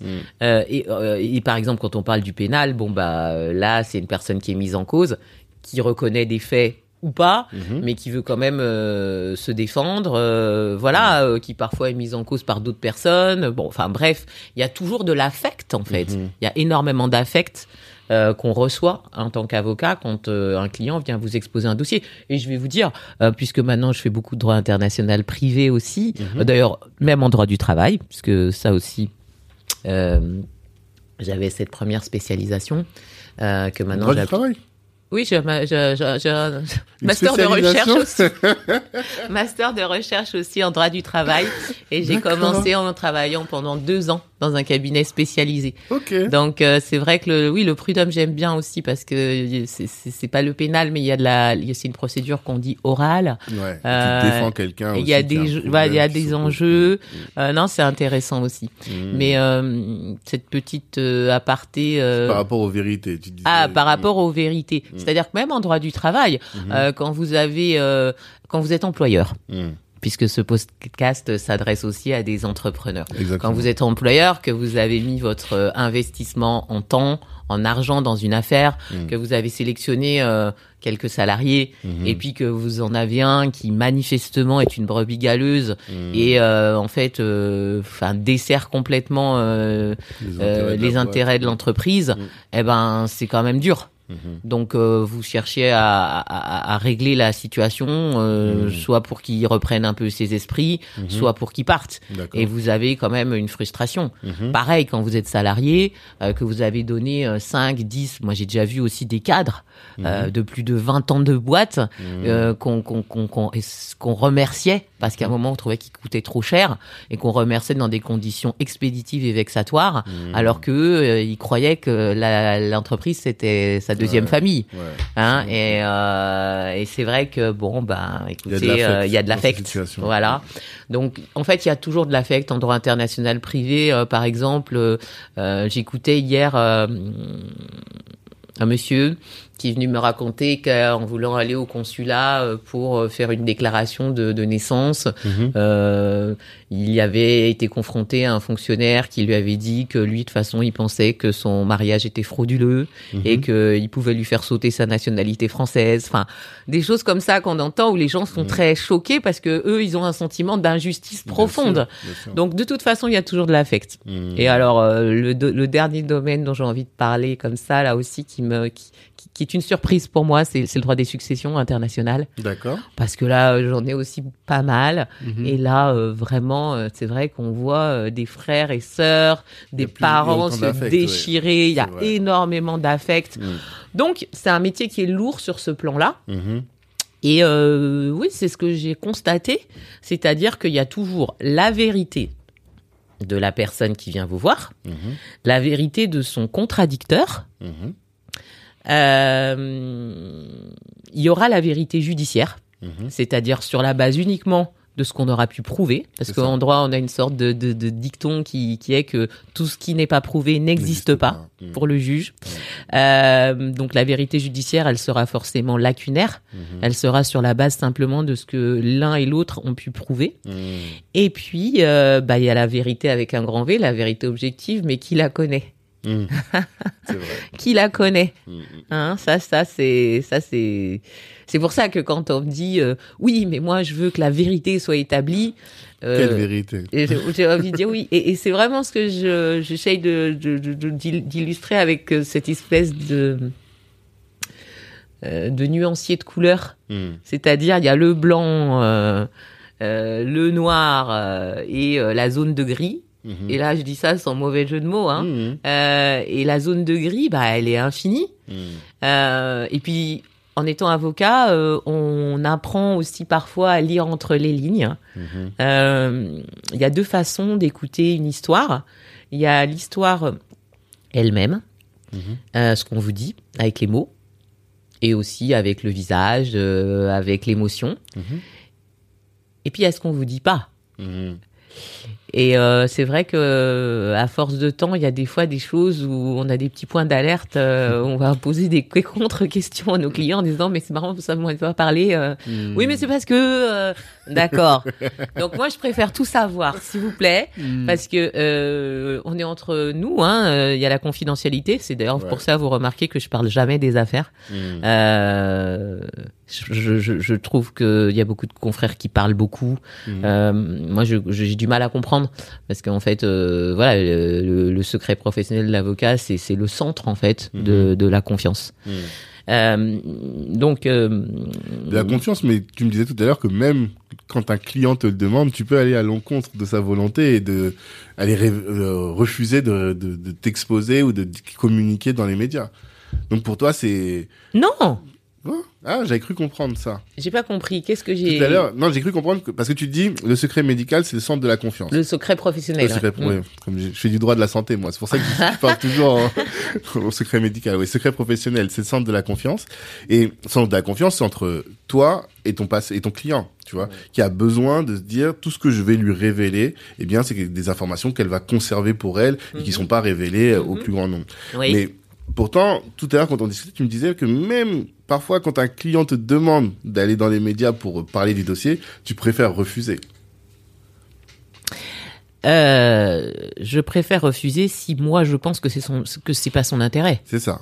Euh, ce que je ce à quoi je m'applique, c'est de pas faire partie de ceux qui vont dans les médias parce que c'est leur intérêt en tant qu'avocat Ah, de se faire voir. Ok. Euh, après, c'est justifié euh, quand euh, l'intérêt du dossier euh, le nécessite. Hmm, Et franchement, j'ai pas de problème avec ça. Par contre, il y a des fois des clients qui effectivement voudraient peut-être faire de la presse Mhm. et que moi je, je, je ne pense pas que ce soit judicieux, euh, soit dans l'absolu, parce que je crois réellement que ça peut agacer les magistrats. Donc, si notre dossier est, est, est- est bon. Euh, il faut quand même essayer de, de, de, jouer euh, de jouer dans les lignes, Mhm. euh, c'est-à-dire uniquement la voie judiciaire, Mhm. hein, tant que l'affaire est en cours. Mhm. Et puis sinon, il y a le cas où bah, c'est pas judicieux juste à ce moment-là en fait, mais que l'affect du client est tel qu'il a envie de parler euh, pour pour parce qu'il a besoin de convaincre Mhm. l'opinion. Hein. Mais parfois c'est pas le bon moment. Mhm. Voilà, c'est pour ça que parfois ça il- oui, je, je, je- en tout cas je trouve qu'il vaut mieux être prudent Mhm. et, et se réserver Mhm. euh, plutôt que de trop parler. D'accord. Voilà. Et on peut toujours, euh, on peut toujours parler, Mhm. mais on peut plus retirer une parole. C'est vrai. Ça, c'est vrai. Et toi, c'est un- c'est une attitude presque générale chez toi. T'es pas quelqu'un qui va te, te livrer comme ça, n'importe comment, n'importe où. Je te sens très, pas calculatrice, mais tu fais attention à ta communication. Euh, oui, je fais attention à ma communication parce qu'en fait, euh, j'ai découvert les réseaux sociaux euh, il y a pas si longtemps que ça. Mhm. Ça doit faire maintenant deux- ans et demi, Ouais. trois ans maximum. D'accord. Et bah c'est vrai que je me suis rendu compte euh, que c'est un formidable outil, Mhm. euh, mais que euh, ça hum, ça peut être aussi quelque chose où les gens projettent une image à partir juste de ce que vous montrez Mhm. ou de quelques mots que vous dites.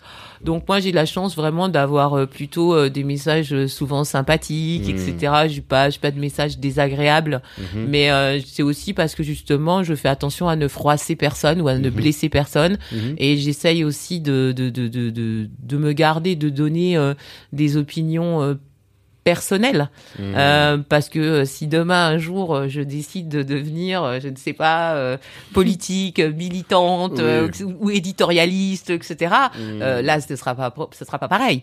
Mais là en fait je suis professionnelle du droit je je- j'essaye de faire attention. Ouais j'essaye de faire Mhm. attention. Et et je trouve qu'en fait il y a des gens qui se desservent. J'observe qu'il y a des gens qui se desservent en en, en, en- en disant tout simplement tout ce qu'ils ont dans la tête. Alors que peut-être qu'aujourd'hui ils ont ça dans la tête puis ils vont réfléchir demain ils auront autre chose mais ils l'auront déversé je Mhm. Ouais, par exemple, c'est quelque chose que j'essaye aussi beaucoup dire à mes enfants, Mhm. euh, de, de quand même euh, faire bien la part euh, de ce qui relève de, de des opinions personnelles Mhm. et puis de, de, de, de, ce- qu'on peut exprimer publiquement. Mhm. Mm. Je pense que alors euh, on peut dire du calcul, de la délicatesse, de la de la de l'intégrité, de la Mhm. réserve, on peut dire plein de choses. Mhm. Mais euh, en tout cas, euh, c'est vrai que je préfère quand même être un peu prudente et ne communiquer que sur ce qui est mon travail. Hmm, D'accord. Et c'est vrai que toi, t'es très présente. Je sais pas à quelle hauteur tu postes sur les réseaux. Bah là, pas beaucoup ces derniers temps, justement. euh, vraiment pas beaucoup. Mais sinon, effectivement, il euh, il y a quelques mois, j'essayais de poster à peu Mm. près tous les jours, tous les deux Tous les jours. Ah ouais, Ouais. Ouais. Mais euh, poster euh, pas, pas pas des posts, des petites stories, Oui, des petits en contenus story, comme ça, ouais. mm. Et mais toi, tu postes uniquement sur ton domaine d'activité. En fait, tu, tu ne parles que de ton activité professionnelle, quoi. Que et euh, tu donnes des, des conseils. Mais je me suis posé la question de savoir pourquoi sur Instagram et pas sur LinkedIn, par exemple, qui est plus pro.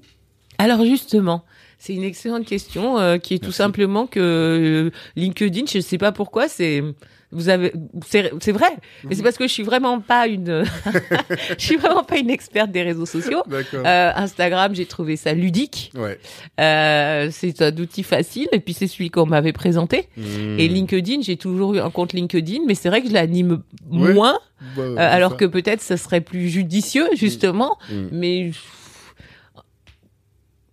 j'ai parfois du mal à savoir ce que j'aurais à raconter sur LinkedIn. Mais Il y a même tel chose. Bah oh, peut-être oui, peut-être. Je vais Parce qu'en fait, comme c'est le, le royaume du euh, du pro, tu Mhm. vois, euh, je me suis dit que moi, pour moi, ta place, je la voyais plus là-bas que sur Instagram. Ah bah écoute, euh, je, je vais je vais je vais essayer de, de d'y réfléchir utilement.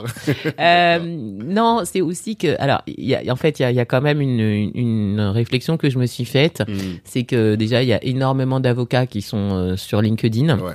et que vrai. moi j'ai toujours euh, beaucoup de mal. Mhm. D'ailleurs même quand je fais des articles, euh, j'ai beaucoup de mal en fait à évaluer euh, le niveau euh, du lectorat. D'accord. C'est-à-dire que je vais faire un article pour un pour, pour un magazine, Mhm. on va me dire ouais enfin c'est quand même technique pour Ah. notre lectorat etc et, et, et, et donc il faudrait peut-être faire plus simple ou euh, voilà Mm. Plus accessible et moi en fait euh, quand euh, je quand j'épure j'ai l'impression que je dis rien d'intéressant en Mm. Ouais. fait j'ai l'impression que je dis ce que tout le monde peut trouver sur Google donc Ouais, pourquoi est-ce que un avocat euh, viendrait dire juste ça? Mhm. Bon, je trouve ça, euh, voilà. Et, et par Mm. exemple sur LinkedIn, je crois que j'ai pas encore bien euh, utilisé ce média Mhm. parce que je le vois plus comme quelque chose de technique, d'abouti, euh, qui demande un peu plus de, de, de temps de rédaction, etc. Euh, alors qu'Instagram c'est un peu plus, Plus léger, spontané. un peu plus ludique, etc. Euh, donc voilà. Et puis par ailleurs, j'écris des articles. Alors c'est pareil, Mhm. j'écris des articles. Ça m'est arrivé d'écrire dans des revues euh, spécialisées Ouais. où il fallait quand même euh, Ouais. Avoir un niveau Avoir un de- de certain niveau, et puis des, des, des, des, choses beaucoup plus euh, beaucoup plus légères. Mhm. Voilà, donc euh, je vais penser à LinkedIn. Merci Il faut, il faut. Moi, c'est mon, terrain de prédilection. C'est pour ça que je dis ça. D'accord. Et euh, par rapport à la technique, c'est marrant parce que ce matin, ma sœur m'appelle et elle me dit j'ai écouté l'épisode, elle a écouté l'épisode avec une notaire et j'arrêtais pas de dire à la notaire ah là on est très technique c'est et ma sœur me dit que non le podcast c'est justement une un peu une niche et ceux qui nous écoutent c'est quand même des personnes qui sont formées éduquées tout le monde n'a pas euh, le, le tout le monde n'écoute pas des podcasts, c'est ça que je voulais dire. Et du coup, c'est pour ça que depuis tout à l'heure, j'essaie pas de, de, te, de te brider dans ton langage juridique, parce que je pense que euh, les gens sont armés pour écouter.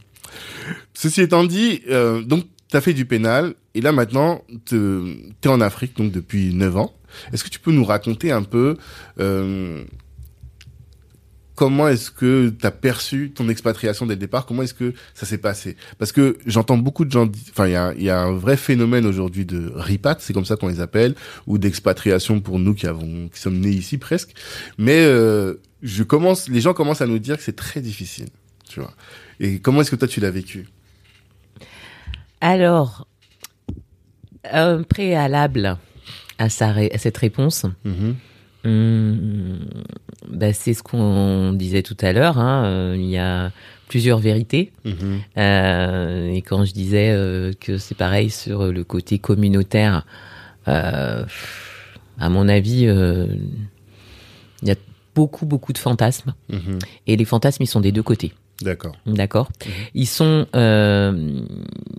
je vais donner l'exemple euh, des, des migrants Mhm. qui fantasment complètement la vie euh, de l'autre côté de la Méditerranée, qui, qui, qui, qui- qui parfois euh, galèrent énormément ici, Mm. mais par fierté ne vont même pas dire à leur famille à quel point ils souffrent. Mm. Voilà. Et c'est pareil dans l'autre sens, c'est-à-dire qu'il y a des il y a des, des gens qui vivent en Occident, parce Mhm. que c'est pas seulement un phénomène français euh, sur l'Afrique Oui, francophone, sûr. hein, on Mhm. voit aussi avec les États-Unis ou d'autres, etc. Mhm. Euh, ce, côté euh, repatriation. Bon, il y a beaucoup de fantasmes. Ouais. Voilà, il y en a dans les deux sens. Donc, il y a déjà eu. Donc, je pense que c'est c'est une évidence, mais elle peut quand même être bonne à rappeler. Mhm. Euh, Il y a une grosse différence entre euh, vivre et travailler dans un pays Ouais, et y être allé en vacances. bien sûr. Voilà, il y a une grosse différence. Euh, Il y a des codes à acquérir, Mhm. des codes sociaux, des codes familiaux, culturels, etc., qu'il faut acquérir pour soi-même dans sa vie personnelle, Mhm. mais par évidence dans le monde du travail. D'accord. Alors, j'ai travaillé euh, là-bas euh, puisque j'anime euh, comme euh, avec d'autres personnes un groupe de femmes très actives Mhm. et donc j'ai eu l'occasion de rencontrer divers profils qui sont dans le domaine des ressources humaines Mhm. et de participer à des de participer à des, des, des sessions hein, un peu comme des masterclass Mhm. où on entendait les DRH parler justement de comment ça se passait euh, les retours euh, des repates. D'accord. Et, euh, et c'est vrai qu'il y a des choses où je me disais tiens c'est c'est fou parce que moi j'ai moi j'ai fait ça en fait euh, dans un cadre familial Mhm. euh, et j'ai fait ça en tant qu'un que, que, que, que que libéral. Mhm. Donc j'ai pas eu ces problèmes-là. Mais pour tous ceux qui rentrent en entreprise, ah bah si vous avez pas les bons codes, Ouais. euh, vous commettez des impairs. Mhm. Euh, vous commettez des impairs. euh. Est-ce que tu et- as des exemples? Alors oui, j'en ai. euh. c'est pas moi. Alors pour le coup, ça Oui. c'est ça c'est donc une. C'était deux spécialistes des ressources humaines qui qui racontaient ça et j'avais retenu parce que ça m'avait vraiment frappé. Mhm. Euh, je m'étais dit mais ça ça devrait être beaucoup plus diffusé, beaucoup mieux su. Euh, par exemple, le fait que le repas, il arrive et euh, il a une idée sur ce que doit être son salaire Mhm. euh, dans la négociation par Mhm. rapport à ce que euh, il avait de l'autre côté. Ouais. Et même s'il le rapporte en disant oui, mais là-bas la vie est comme ci, comme ça, machin.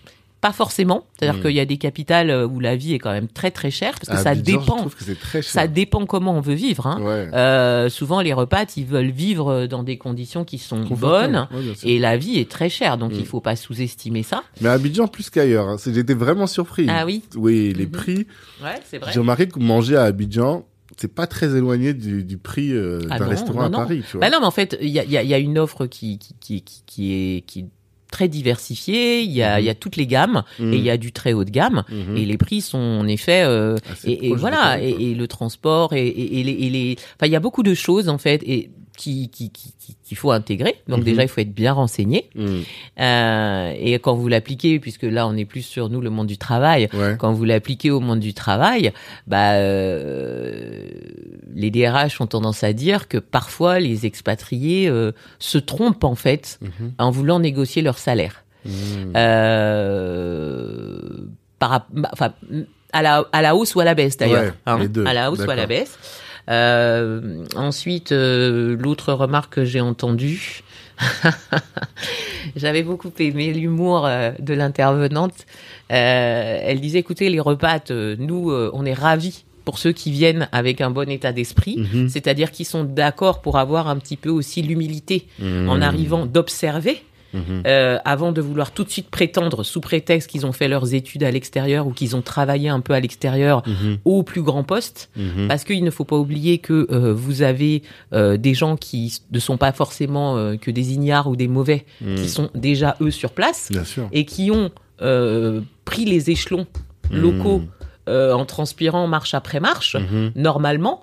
Et Mm. c'est pas parce que vous on vous parachute de l'extérieur avec Mm. une espèce de de- d'expérience importée qui serait un label d'une meilleure qualité de travail Mm-hmm. euh, que euh, en fait vous êtes indispensable. Mhm. Et elle avait dit cette expression qui m'a fait qui m'avait fait rire. Elle avait dit euh, écoutez pour ceux qui viennent vous êtes les bienvenus, mais si vous venez pas bon, c'est pas grave, hein, on va pas fermer l'Afrique.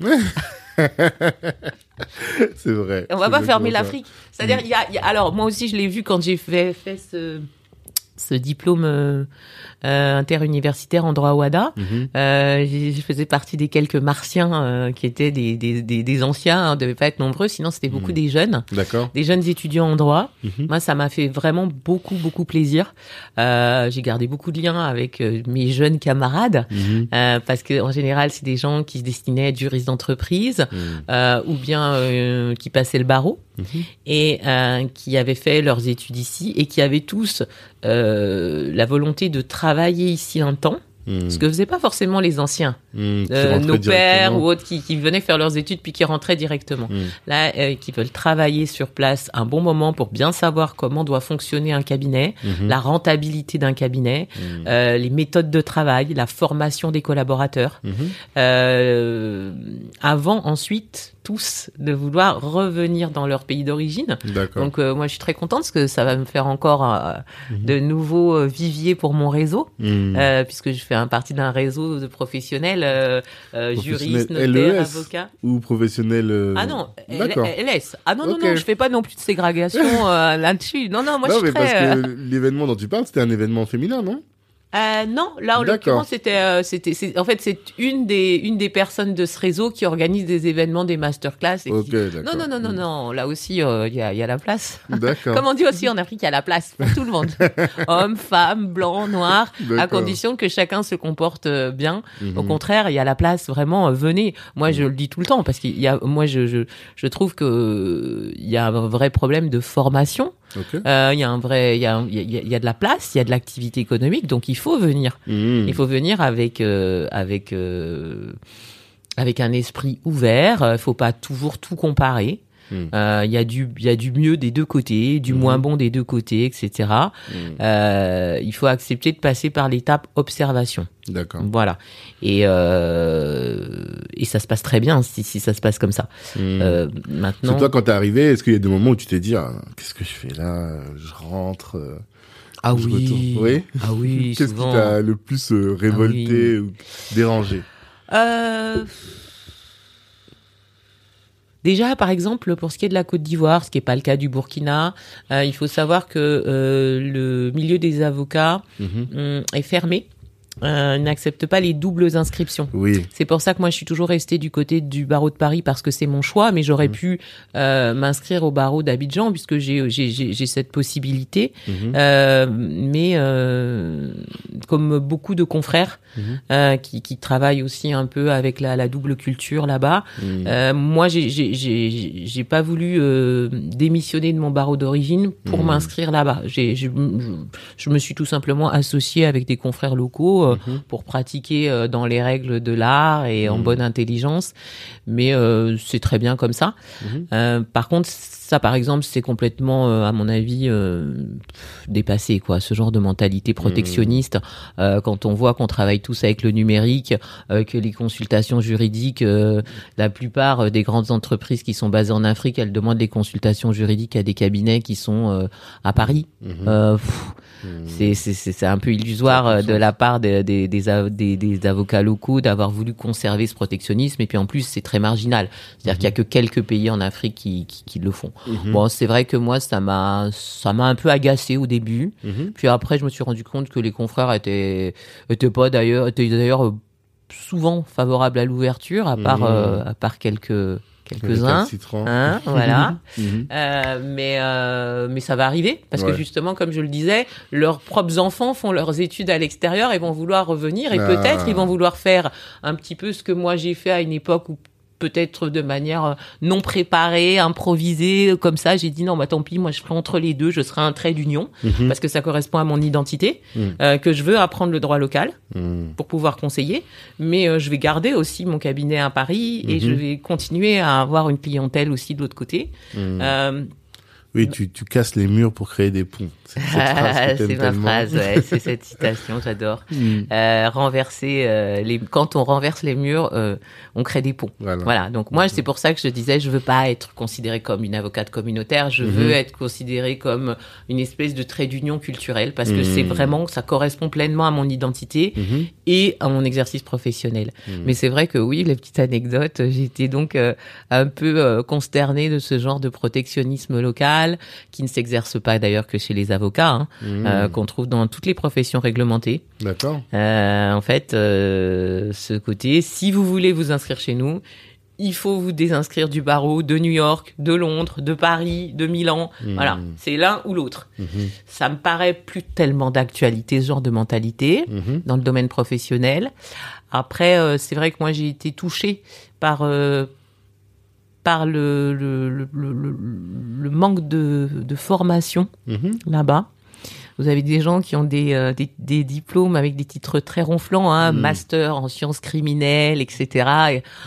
Et, et dans la lettre de motivation, vous avez, euh, vous avez pas deux phrases où il n'y a pas une faute d'orthographe, et puis vous Mm. voyez bien que le niveau, ça n'a rien à voir. Mhm. Donc je dis absolument pas que c'est le cas pour tout le monde, parce qu'il y a Mhm. des professionnels extrêmement compétents. Vraiment, il y a des gens qui, qui, qui, qui sortent du lot, hein, mais par comme partout. Ouais. Mais euh, je trouve qu'on gagnerait quand même à améliorer, euh, à vraiment mettre beaucoup l'accent sur la formation dans tous les domaines. Euh, parce que du coup, euh,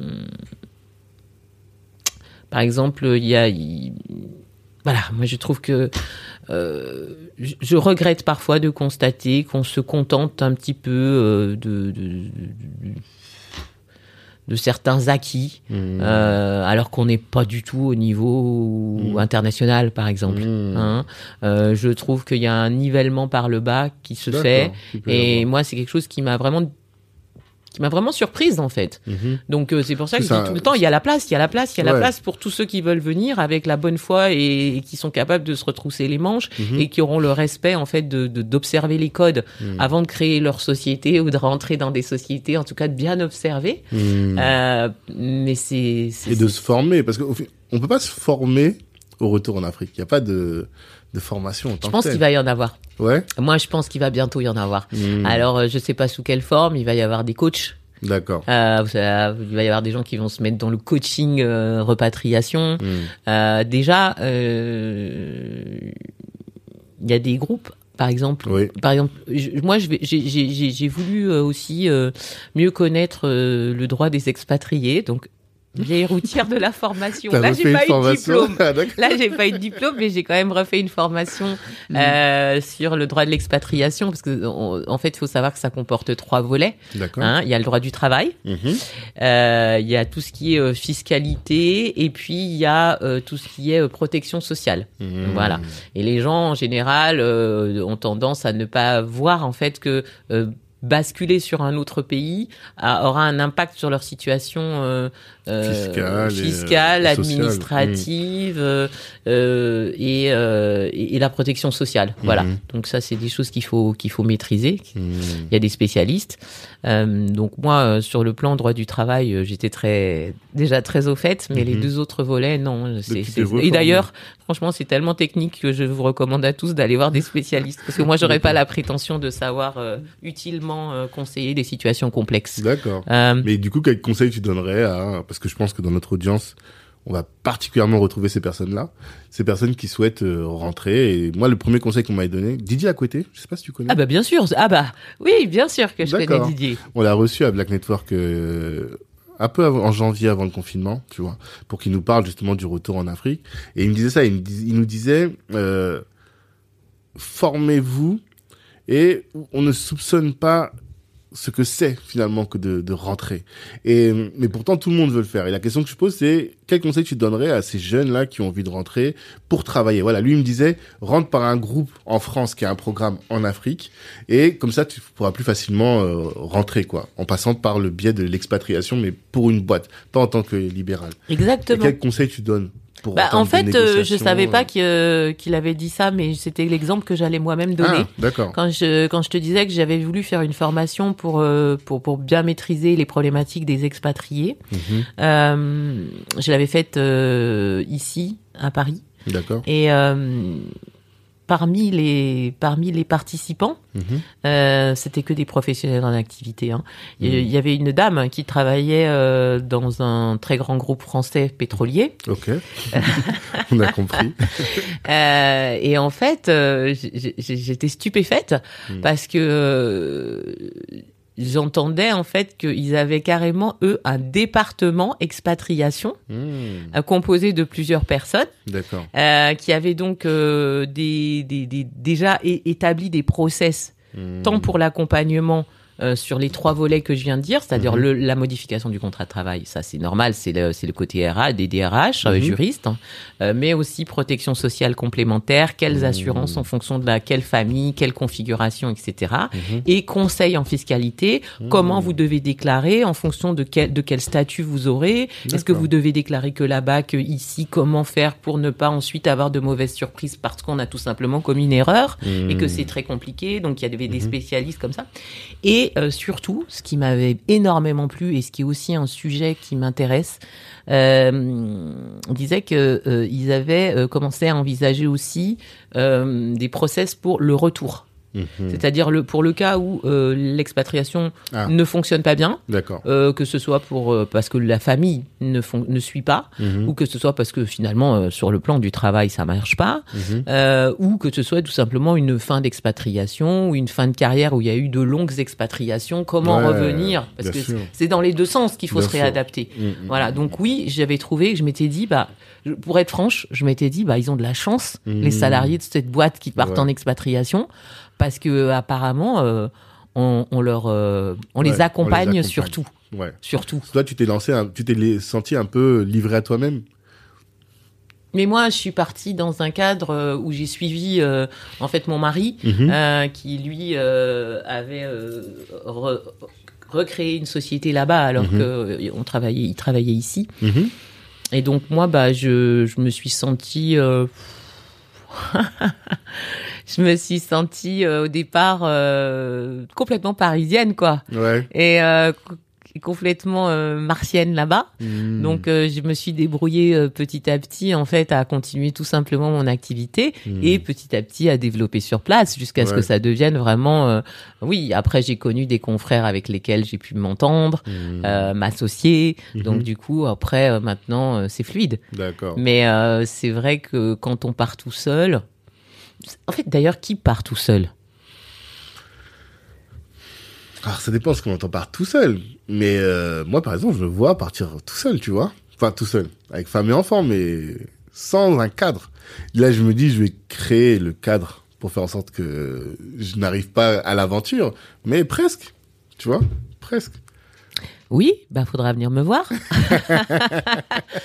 Euh, non, non, non. En fait, euh, euh, déjà rien que le fait de dire je vais créer le cadre, Mm. c'est c'est une bonne c'est une bonne idée C'est mieux quand même avant de se lancer. quand on a des Et enfants. puis euh, être être deux, c'est pas mal parce que de toute façon, il y en a toujours un qui peut avoir une une activité qui qui qui clairement dans, dans Ouais. un cadre salarié Mm. et l'autre s'il se lance dans l'entrepreneuriat. Bon, ça c'est vrai pour tout dans la vie. Mm. Mais en tout cas, euh, c'est important, euh, c'est important en fait de, de, de, de, le voir aussi dans le cadre de l'expatriation.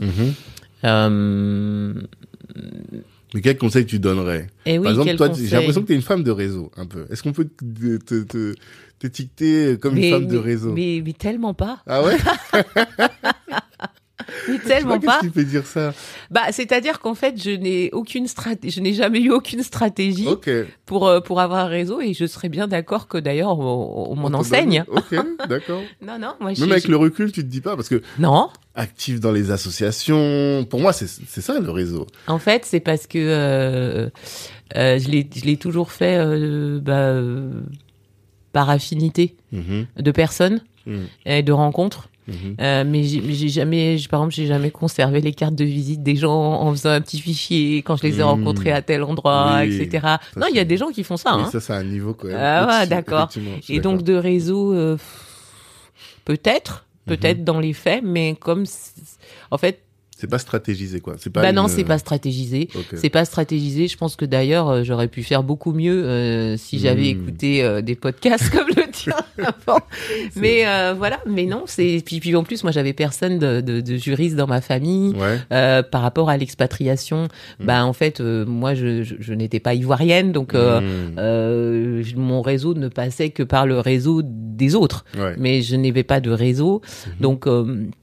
Non, je, je crois que c'est vraiment important euh, aussi d'aller. euh, Enfin bon, ça c'est pas mon domaine à moi, mais je Mhm. crois que a- a- attention au réseau, parce Ah. que attention, parce que il y a aussi beaucoup de réseautage qui ne fonctionne que par intérêt et du coup qui est pas véritablement fructueux. Hmm. D'accord. Euh, ah bah moi j'ai beaucoup d'amis, hein. J'ai beaucoup beaucoup de d'amis si je veux, parce que il y a beaucoup de gens qui trouvent que c'est bien intéressant d'avoir un avocat dans dans ses relations. C'est sûr. Hein Donc euh, sûr. quand je dis ami, je, je plaisante, Ouais. mais il y a toujours quelqu'un qui a quelque chose à demander. Ouais, bien sûr. Alors euh, maintenant j'ai appris à leur dire, bah, écoute passe au cabinet si t'as besoin d'une consultation. Tout de suite, tu mets le cadre. Oui, il faut savoir le faire parce qu'il y a des gens à qui on rend volontiers service et puis il y a des gens où on constate quand même que Hmm. ils ont beaucoup de problèmes et besoin de beaucoup de services.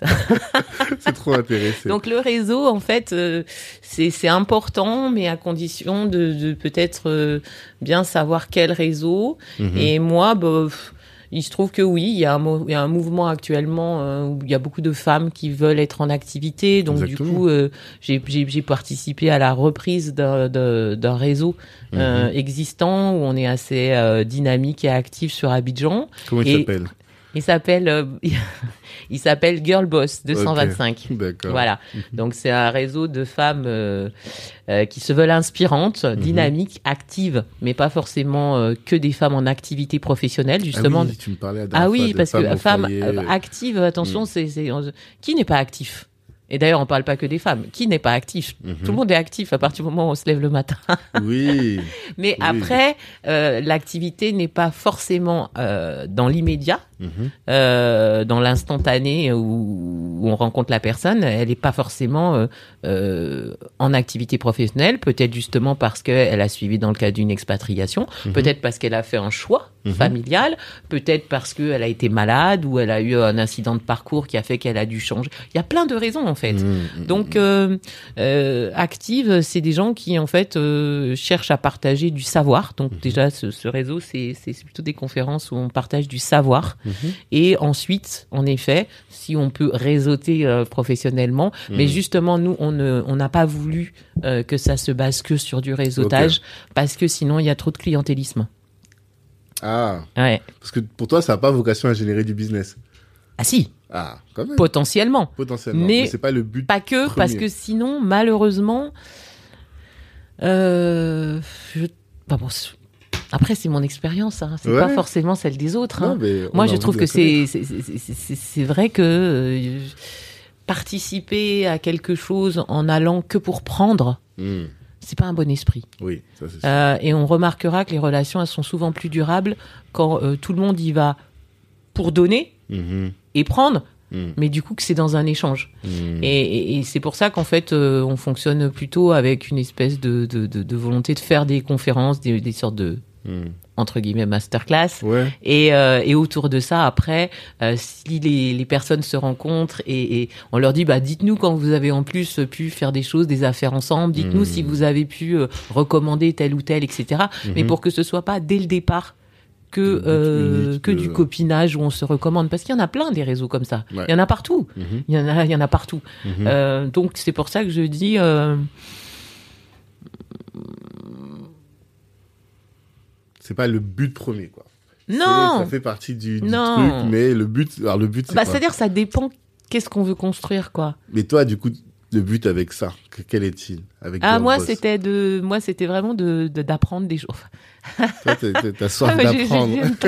J'aime apprendre des choses. Hmm. On en- on n'en sait jamais assez. Ouais. Donc en fait euh, d'apprendre parce que du coup c'est euh, comme ça que je, je t'expliquais que cette professionnelle euh, des ressources humaines avait Oui. expliqué et je m'étais dit bah tiens voilà maintenant neuf ans après mon arrivée j'entends ça Mhm. mais ça m'aurait même un- à titre libéral Mhm. ou même pour accompagner des clients Mhm. ça aurait été formidable que j'ai ça avant Bien que j'entende cette conférence avant Mhm. Voilà. Donc en fait, euh, c'est là où euh, finalement elle, elle est venue à une conférence qu'on organisait pour quelque chose. Du coup, elle a Mhm. invité à une conférence qu'elle organisait. Et comme ça, euh, bah, ça devient du réseautage parce que on Mhm. s'est apporté mutuellement. Et du coup, maintenant, on, on a vu aussi un petit peu le niveau de l'autre Mhm. en action. Ouais. Et du coup, euh, le, le lien, il est encore plus authentique Mhm. parce qu'il n'est pas seulement basé sur le fait que tiens, peut-être un jour on pourrait monter un business ensemble. Mhm. Il est sur le fait qu'on s'est vu en, en action. Mhm. Et puis que maintenant, en plus, on va faire des affaires ensemble. Ah, Donc c'est pour ça qu'en fait, j'avais envie que j'avais envie Mm. que ça commence. Enfin, nous avions envie, Mhm. euh, parce que là aussi, bien sûr, je suis pas toute seule. Euh, euh, nous avions envie de passer par le partage de sens et de connaissances Mhm. avant euh, de, de, de, de, de, de, de, ré- de réseauter exclusivement. Pur, quoi. Mais je suis pas, je suis pas très compétente en matière de réseau. Hein. Ouais, mais je sais Et pas, moi. C'est que en fait- mes opinions là hein, que je donne. Je dis ça parce que. euh, En fait, des sociables. L'impression que, que tu Ah donnes, c'est quelqu'un de très sociable. Mm. Et euh, les réseaux, si on parle de la, la, quelle est la soft skill qui est pertinente pour faire du réseautage, c'est ce caractère sociable là. Même si euh, tu le fais pas de manière stratégique en disant alors je place ce pion pour que après il y ait, tu vois, il y ait cet objectif derrière et tout, mais quand même tu par sérendipité, tu vois, tu poses des actions qui font que les, les, les, les retombées vont intervenir par la suite. Non, mais c'est vrai que j'ai pas raconté comment je me suis installée la première fois. Ah, c'est Tu ça. veux pas Je savais qu'il y avait des choses à Non, dire. t'as raison. En fait, c'est vrai que j'ai ce côté sociable. Alors, euh, sociable parce que c'est vraiment ma nature. Mhm. Après, euh, encore une fois, avec le temps et l'expérience, euh, on aussi. réserve aussi un peu sa sociabilité. euh, Mais c'est vrai que c'est une nature. Mhm. On sait, on sait se débarrasser des des des, des, des importuns, Mhm. mais on n'a pas peur d'aller vers les gens. Voilà. Et donc, du coup, j'ai fait deux ans euh, dans un cabinet spécialisé en droit du travail, où je travaillais euh, exclusivement pour eux. Mhm. Et j'étais jeune collaboratrice. À l'époque, il fallait faire deux ans dans un Ouais. cabinet quand même avant de pouvoir se lancer. Et j'étais très frustrée parce que c'était un cabinet qui faisait beaucoup de conseils. Mhm. Et du coup, je plaidais jamais. Mhm. Et j'avais très envie de faire du, du, du, du, du, du, pénal. Avant, j'étais quand même aussi passé euh, un peu de temps dans un cabinet pénal. Et j'avais vraiment trouvé que ça m'intéressait d'aller plaider. Donc, euh, euh, à un moment... pff, et pourtant, j'ai vraiment bien appris chez eux. Et c'était un de mes professeurs de l'université euh, qui m'avait recommandé dans ce cabinet. J'avais un très joli bureau dans le 16e arrondissement. Mhm. Et j'étais correctement payée. Mhm. Euh, moi, je suis pas une héritière, hein, donc Mhm. euh, j'ai besoin de gagner ma vie. Hein. donc je l'ai dit parce que les gens m'ont dit, Hum, mais t'es démissionné de là-bas, mais comment ça se fait et tout, Mhm. euh, mais tu vas faire comment Mhm. et, j- et- et en fait, on m'a dit, t'es courageuse. Ouais. Et en fait, maintenant, je me rends compte que j'étais pas du tout courageuse, j'étais très téméraire, Mhm. ce qui est différent. Comment- Parce- C'est quoi la différence?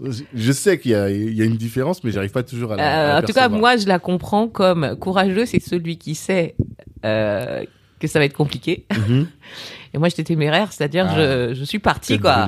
Euh, la va. fleur au fusil, Ouais, je vois très avec confiance, mais Mm. je n'avais peut-être pas bien mesuré à quel point c'était compliqué pour un Mm. jeune avocat déjà à cette époque. Ouais. Ça l'est beaucoup plus aujourd'hui Mhm. euh, Ah. d'aller partir. Ah bah aujourd'hui, euh, ah oui, c'est plus difficile. Aujourd'hui, euh, pour un jeune collaborateur, euh, s'installer sans patron, euh, avoir ses clients, c'est pas évident. Alors qu'il n'y a plus l'obligation de stage. En plus. Non, mais c'est parce que le, le métier, en tout cas en région parisienne, est quand même saturé. D'accord.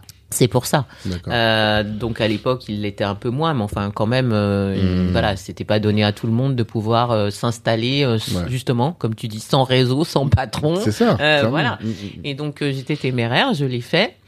Au début en me disant que j'allais retravailler avec un autre cabinet qui me permettrait d'avoir justement, Mm. voilà, un peu de clients à côté. Mhm. Parce que c'est ce que ce, qu'on ce que faisaient la plupart et ce que font la plupart, c'est-à-dire que ils ont un petit peu de clients à côté, Mhm. ils travaillent pour un patron et puis ça. après petit à petit la proportion s'inverse. Donc soit Mhm. ils s'associent avec leur patron, soit ils vont planter leur euh, leur, Leur tente, euh, et leur Mhm. cabinet ailleurs. Mhm.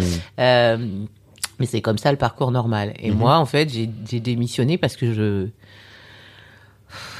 je m'ennuyais.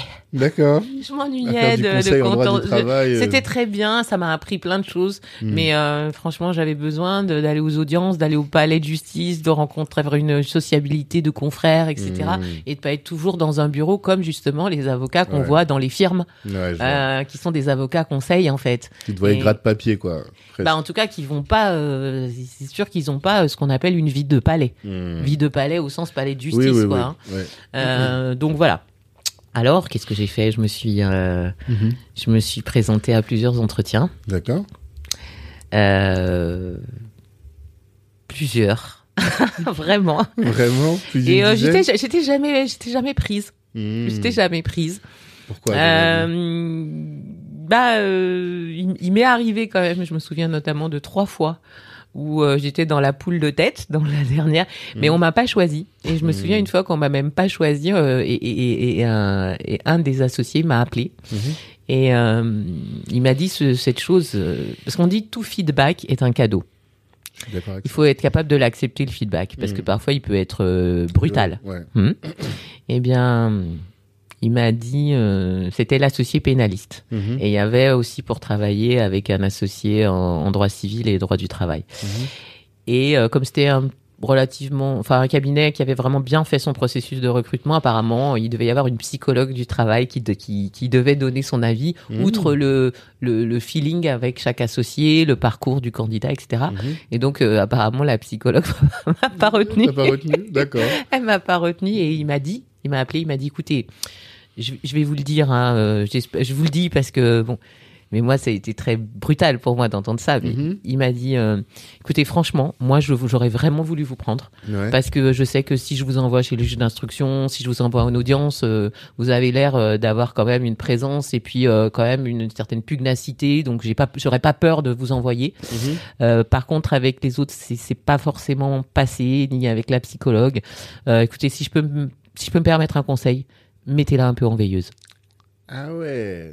Ah ouais, voilà ce que ce qui m'avait été dit, Mhm. ou aussi dans un autre entretien où en fait on m'avait dit clairement.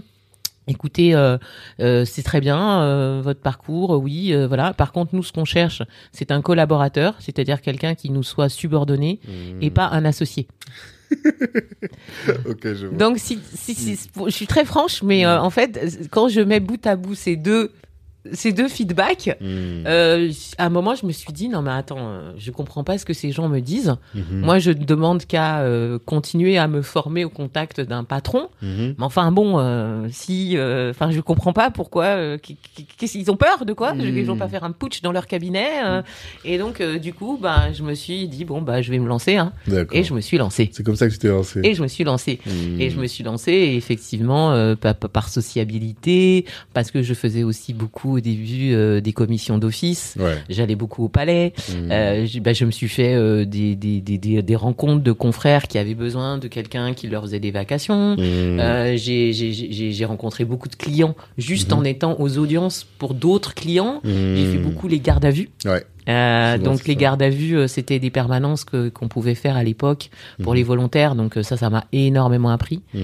Euh, je faisais les gardes à vue de nuit, donc je connaissais tous les commissariats de Paris. Pénaliste. euh, et, euh, et en fait, de fil en aiguille, euh, vous rencontrez des clients. Mhm. En principe, si vous si vous vous impliquez pour eux, ils le voient Ouais. Et il euh, et ils vous recommandent. Et puis ces clients-là, ils vous recommandent à d'autres, ou bien eux après, ils ont des affaires qui viennent.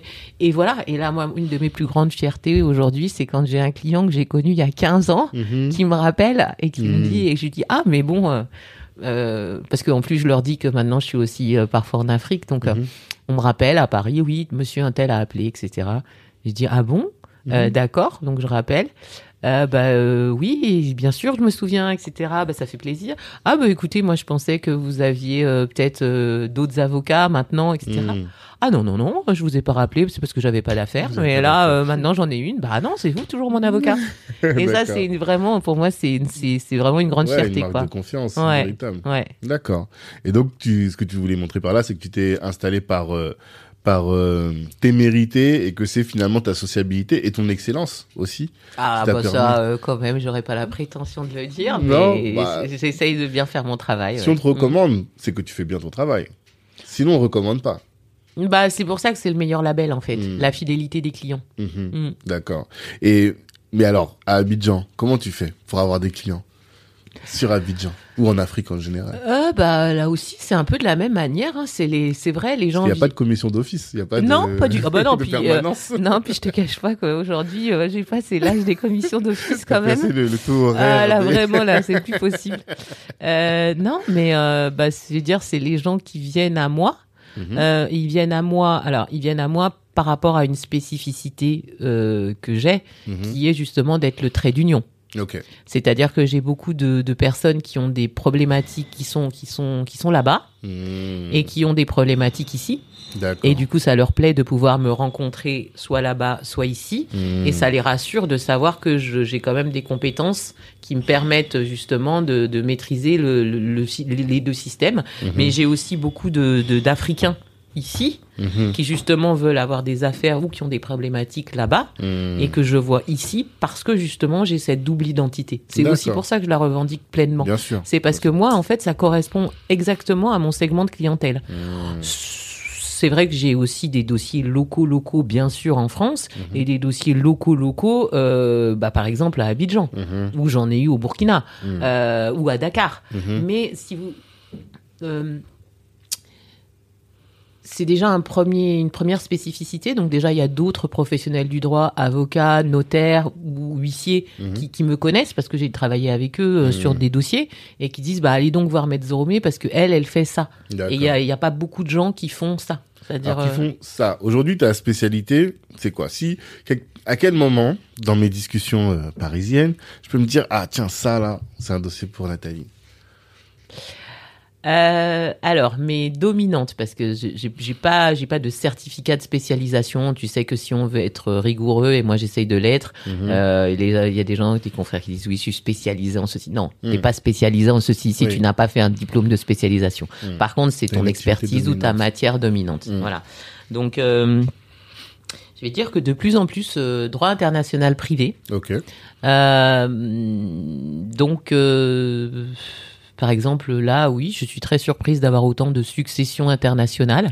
Euh, au début, je pensais pas que ça allait me plaire comme matière, mais en fait, c'est passionnant Mhm. parce qu'il y a beaucoup d'affect, il y a beaucoup d'humains et il y a Mhm. des problématiques juridiques et il y a des il y a des enjeux euh, euh, culturels à résoudre. Mhm. Euh, bah, je fais aussi tout ce qui est droit droit du travail international, c'est-à-dire les, pro- les les questions justement de de, de- de- D'expatriation. d'expatriation. On a quelques petites bottes secrètes aussi au contentieux euh, pour attraire les litiges procéduralement euh, Mhm. ici, ou là, soit- euh, voilà, avec tout ce qui est tout ce qui est contrat de travail international. D'accord. Et côté salarié ou côté employeur?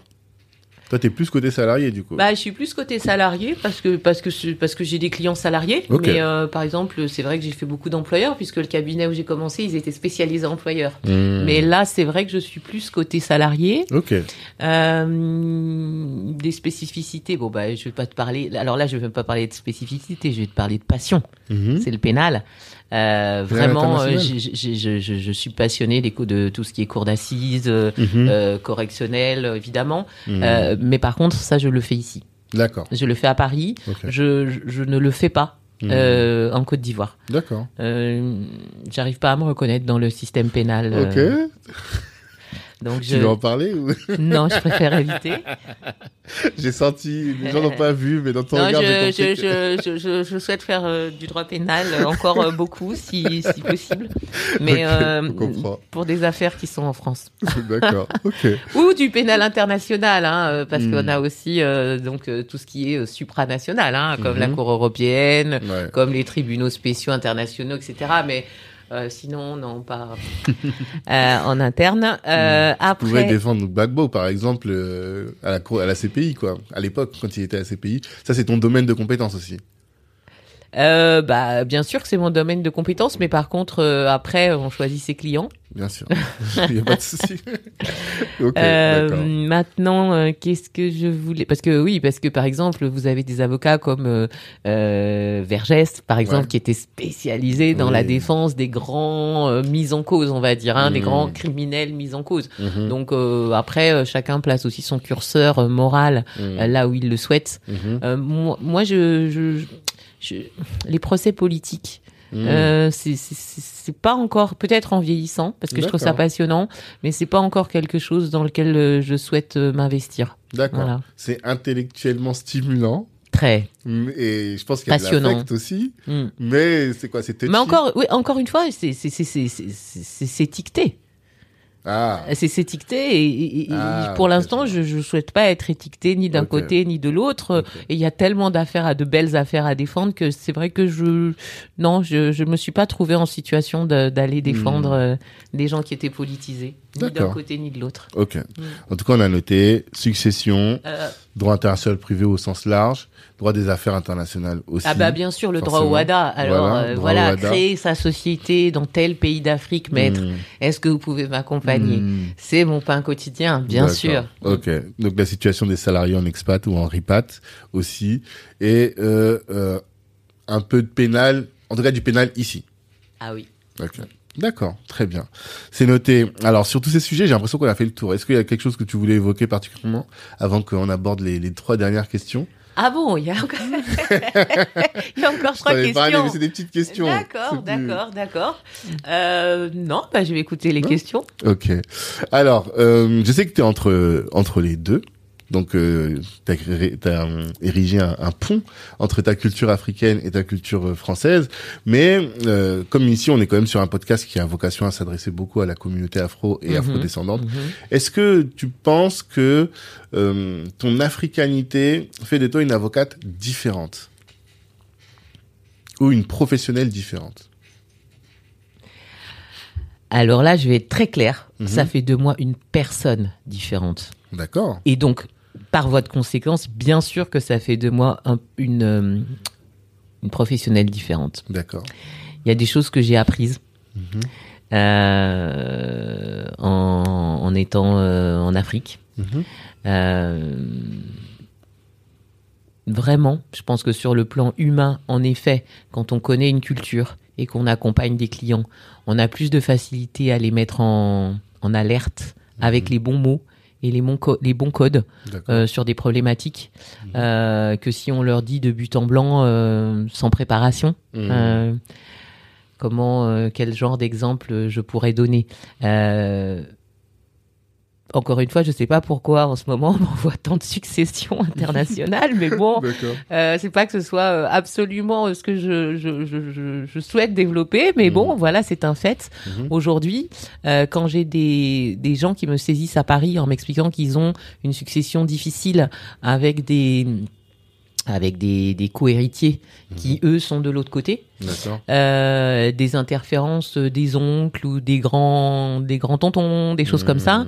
Aujourd'hui, c'est quelque chose euh, sur lequel j'ai une espèce de hum, tout de suite de, de, de, de, conseils d'accompagnement Mhm. qui tient évidemment compte de la psychologie africaine. Mhm. Donc bien sûr qu'on va faire du droit, Mhm. mais on va pas commencer par euh, faire du droit de la même manière que si j'avais le même problème, En mais dans une succession française. D'accord. Voilà. Quelles sont les spécificités selon toi? C'est plus le caractère sociologique, par exemple, de dire euh, la rela- de prendre en compte la relation qu'on a avec les oncles, les grands tantes, les, enfin les grands, les grands oncles, les grandes tantes, c'est ça? C'est ça, c'est par exemple euh, le, le fait qu'il y a un tel respect pour Mhm. l'aînesse Mhm. euh, que même dans des dossiers où les gens se comportent pas forcément correctement et où euh, on devrait peut-être se dispenser de, de quand même euh, les aborder avec euh, tout le cérémonial utile, Mhm. euh, eh ben on le fera quand même Ouais. parce que je sais faire, Mhm. euh, parce que je comprends pourquoi il faut le faire, parce que ça nous empêchera pas d'aller taper fort derrière si ça se passe pas bien. Mhm. Mais en tout cas, on pourra pas mettre les, les- mes clients en cause pour ne pas avoir respecté un certain protocole que je connais. Mhm. Voilà. Ouais, que Après, euh, j'ai envie de te raconter une petite anecdote euh, qui me fait beaucoup sourire aussi. euh, c'est que vous, tu sais qu'en Afrique, la, la fracture sociale est, est- est violente, est majeure. Ouais. Donc, les gens qui sont en haut de l'é- de l'échelle sociale, euh, quand on les a pour clients, Mhm. on va dire qu'ils ont l'habitude d'être traités avec euh, des égards Ouais. euh, qui parfois euh, sont devenus une banalité pour eux, quoi. Mhm. Donc moi, je rentre pas trop là-dedans. Hein. Ouais. Je suis quelqu'un de poli. euh, je, je sais, je sais aussi me renseigner sur qui vient me consulter. Donc, euh, mais j'essaye d'être, euh, pour le coup, euh, de par contre bien garder cette espèce de côté euh, français Ouais. républicain, Hmm. qui est que bah oui, c'est pas avec ton argent que tu vas me faire faire des choses bizarres Hmm. si je suis pas d'accord. Hmm. Euh, alors que peut-être qu'ils sont habitués à fréquenter des gens qui font beaucoup de choses par Ouais. intérêt. Euh, et je me souviens d'une anecdote où j'avais un client euh, et on devait on devait assigner un client africain, on devait assigner pour lui en France, Hmm. en l'occurrence à Nanterre, Mhm. euh, qui est une juridiction qui, qui, qui est très chargée. Hmm. Et donc quand il faut demander des dates. Ah, je euh, comprends. on- on- on- ça prend pas, ça prend un peu de temps quand même. Ouais, hein. On n'a pas, une, on, vient pas au claque des doigts et la date c'est dans, c'est la semaine prochaine, dans huit jours. En vois. général, ça va faire de quelques semaines ou quelques mois. Mhm. Et euh, il m'avait dit quand je lui avais donné la date et tout, il m'avait dit mais euh, comment ça euh, Mais vous avez pas pu faire mieux que ça, Maître Enfin, je sais pas. euh, s'il faut approcher le juge. dis non, ça se passe pas comme ça. Et alors, c'est ça. Et Mm. alors là, par exemple, ça fait de moi une professionnelle singulière pour ces gens-là. Hmm. Mais je leur dis bah non, en Mm. fait non. Ouais. C'est-à-dire que c'est surtout, il faut, il ne faut surtout pas imaginer qu'on peut faire ça. Bien au contraire. Donc je ne sais pas ce que vous faites dans Mm. d'autres circonstances dans, vo- dans votre coin à vous, Hmm. mais puisque c'est avec moi vous travaillez, dans ça. votre intérêt, je vais vous donner le conseil de ne plus penser comme ça. D'accord, Voilà. je vois très bien. Là, voilà. C'est des petites anecdotes, mais sinon il y a tant de choses à dire. Hmm. Et euh, je, je- pense aussi, j'ai cette question aussi qui me vient à l'esprit, c'est qu'est-ce que l'Afrique t'a apporté? Je veux dire, cette expatriation. Quelqu'un m'a dit, tu me diras ce que t'en penses, que euh, l'Afrique, l'Afrique l'a reconnecté avec son humanité. Parce que euh, la vie en France, et notamment la vie parisienne, qui est, tu sais, très, très, très, très dynamique, mais aussi qui peut nous, nous dans le sens où on est euh, très porté sur le travail, très finalement on n'a pas toujours du temps pour les autres. Qu'est-ce que l'Afrique t'a apporté de ce point de vue? Alors moi j'ai pas, j'ai pas, j'ai pas cette, euh, j'ai pas du tout euh, cette, euh, ce ressenti-là. D'accord. Euh, bah moi, je pense qu'on boucle un peu la boucle avec la question que tu donnais tout à l'heure. Mhm. C'est que ça m'a, ça m'a reconnecté Mhm. avec ma double identité et ma Mhm. certitude du fait que euh, par la diversité on s'enrichit D'accord. Euh, plutôt que par euh, l'exclusivité de, de, de sa propre culture. Alors euh, Mhm. ça peut paraître un peu cliché de dire ça, mais je trouve que c'est très intéressant euh, de vivre, de vivre. Franchement d'ailleurs, parlons d'Afrique, parlons de tout. Euh, c'est tellement intéressant d'aller vivre à l'extérieur. Mhm. On, on se rend compte en fait déjà ça relativise la, la, la, la petitesse de son existence à soi. Bien sûr. Mhm. Et puis on, on voit qu'en fait les humains sont tous les mêmes, qu'ils ont Mmh. tous les mêmes problèmes, euh, simplement qu'ils ont des, des codes différents pour y répondre, Mhm. euh, des, des, des, des situations sociales plus ou moins difficiles, il y en a, il y en a partout. Mhm. Euh, mais ça apporte énormément parce qu'on apprend aussi à, à réfléchir avec un autre prisme. Voilà. Donc c'est après euh, j'ai l'habitude de dire euh, quand comme je, je circule beaucoup, j'ai l'habitude de dire que quand j'arrive à Roissy, euh, je prends dans mon bagage à main euh, mon cerveau parisien Mhm. et je le branche. Et puis dès que j'arrive euh, de l'autre côté, Mhm. eh ben je pose tout de suite mon cerveau parisien qui ne va pas m'être aussi utile qu'on peut le croire. Mhm. Et je remets mon cerveau africain en, connexion parce que sinon, euh, parce que sinon, comme je dis, il y a du, il y a du beau dans les deux. Mhm. Il faut savoir le voir, mais il peut y avoir des, des choses aussi qui nous heurtent dans les deux. Mhm. Donc ça s'adressera euh, ce- ce- ce- ce- cette image, à mon sens, à, à tous les gens qui sont métis dans leur tête. Mhm. Vous voyez, Mhm. c'est pas seulement le métissage physique. C'est euh, à partir du moment où vous, a- vous allez embrasser d'autres cultures. C'est d'ailleurs vrai même pour les gens qui, qui se marient avec un conjoint qui n'est pas de sa culture. Hein, euh, donc c'est pour ça que pour moi c'est universel.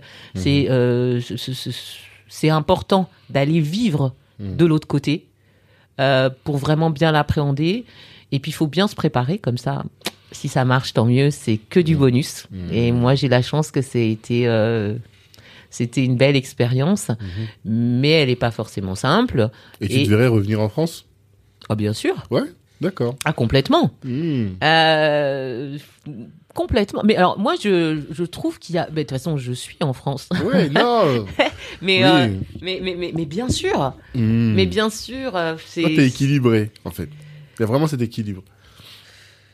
ça fait que 9 ans hein, que moi je vis là-bas. hein. C'est donc euh, c'est ouais, enfin c'est pas mal et c'est pas mal euh, et en même temps euh, c'est pas non plus euh, oui, c'est pas mal, Hmm. mais c'est pas si long que ça, c'est pas comme si ça faisait 20 ans. Oui. Euh, donc euh, moi je me sens encore très parisienne. Hmm. Et euh, il y, a, y, a, il y a vraiment des, des vrais plaisirs et des vraies choses intéressantes là-bas. Mhm. Mais moi, je me sens fondamentalement parisienne. Mhm. Je crois qu'en fait, on, on peut aimer beaucoup de choses, Mhm. mais on a quand même, euh, on est forgé, je crois, par le, le, temps de l'enfance. Ah.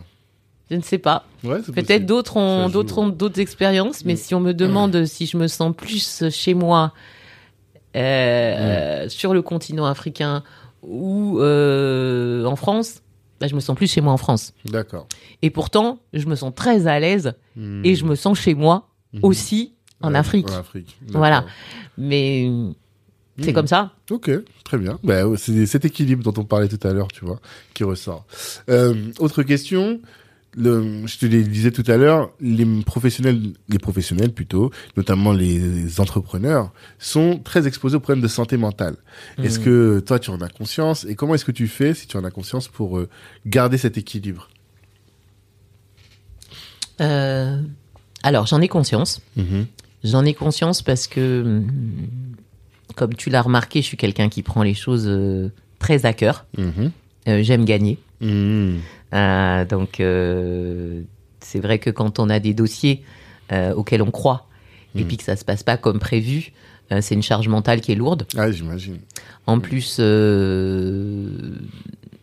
bon, ce qui est important pour tout professionnel, hein, d'ailleurs, que ce soit les professionnels de santé, que ce soit les professionnels de justice, que ce soit dans tous les métiers d'ailleurs, Mhm. euh, à partir du moment où on a fait de son mieux Et qu'on sait qu'on a fait de son mieux et que le client sait qu'on a fait de son mieux, Mhm. euh, normalement, on doit se désaffectiver de tout ça. D'accord Mais comme moi, j'ai fait beaucoup de pénal et que j'en fais encore beaucoup, euh, par exemple, les cours d'assises, Mhm. c'est des moments très lourds, Mm. très très lourds avec des grosses pressions.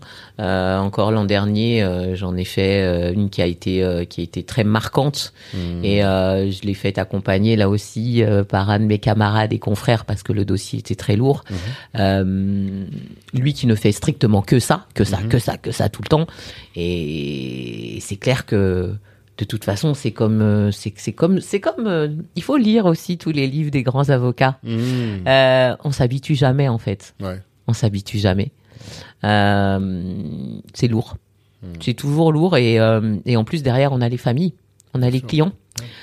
Donc Comment tu fais? comment je Tu fais fais du sport tu... Comment je fais? Je sais pas comment je fais.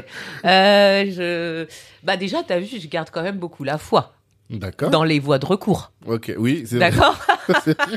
Pour être allé jusqu'à la CEDH. C'est-à-dire que moi, jusqu'à présent, et Mm. j'espère, enfin, j'ai encore pas souvenir, faudrait que je fasse un vrai effort. Mhm. J'ai pas souvenir d'un dossier qui était une déception de A à Z, c'est-à-dire Mm. on a toujours tout perdu.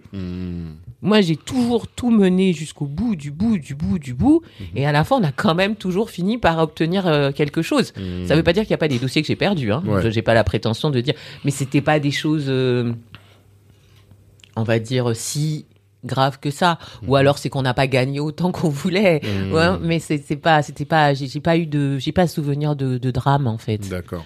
Euh, donc déjà, ça me permet d'avoir une, une vraie. euh, Alors je dis pas que j'ai confiance dans le système, c'est pas non plus jusque là, Mhm. euh, mais j'ai une croyance euh, en les humains qui animent le système, que ce soit les magistrats, que ce soit les jurés, pour quand même. euh,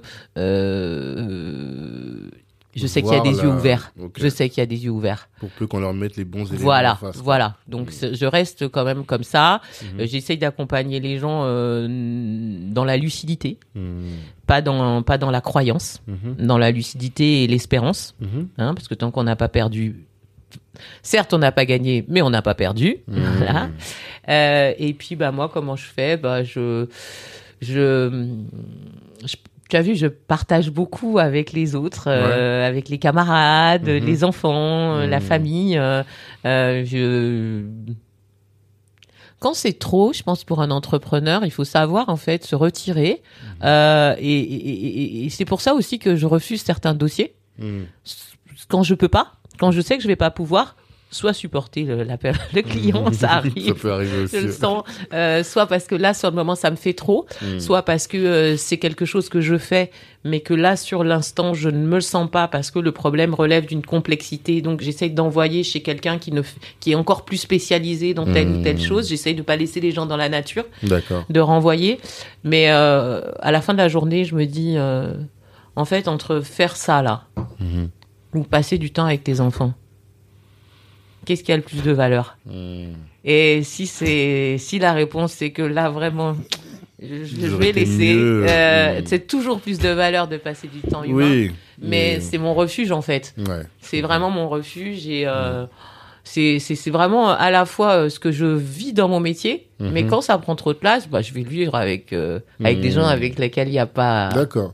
Donc, ce que je comprends, c'est que ça passe par le choix de tes, euh, de tes dossiers, de Ouais. faire quelque chose qui te fait plaisir, dans, dans quelque chose dans lequel tu peux t'engager plus facilement et donc tu seras forcément plus épanoui et tu auras moins de difficultés à accepter les éventuelles difficultés du, euh, du dossier, quoi.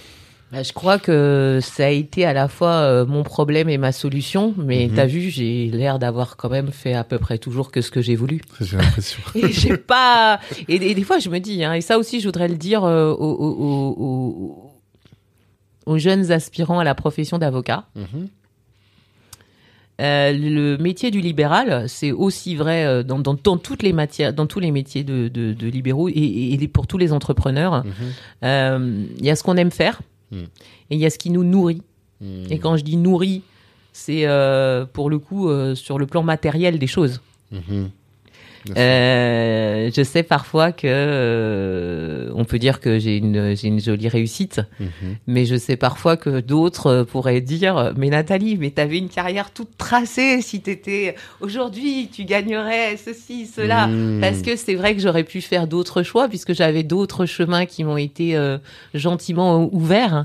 Euh, mais en fait, euh, ça me plaisait pas quoi. Mhm. Et je je suis comme tout le monde quoi. J'aime bien gagner ma vie, Mhm. mais c'est pas l'argent. Ouais non, c'est pas ma ma motivation doit être là parce que sinon Mhm. pff, la vie c'est trop court en fait. Hmm, D'accord. Ok, super.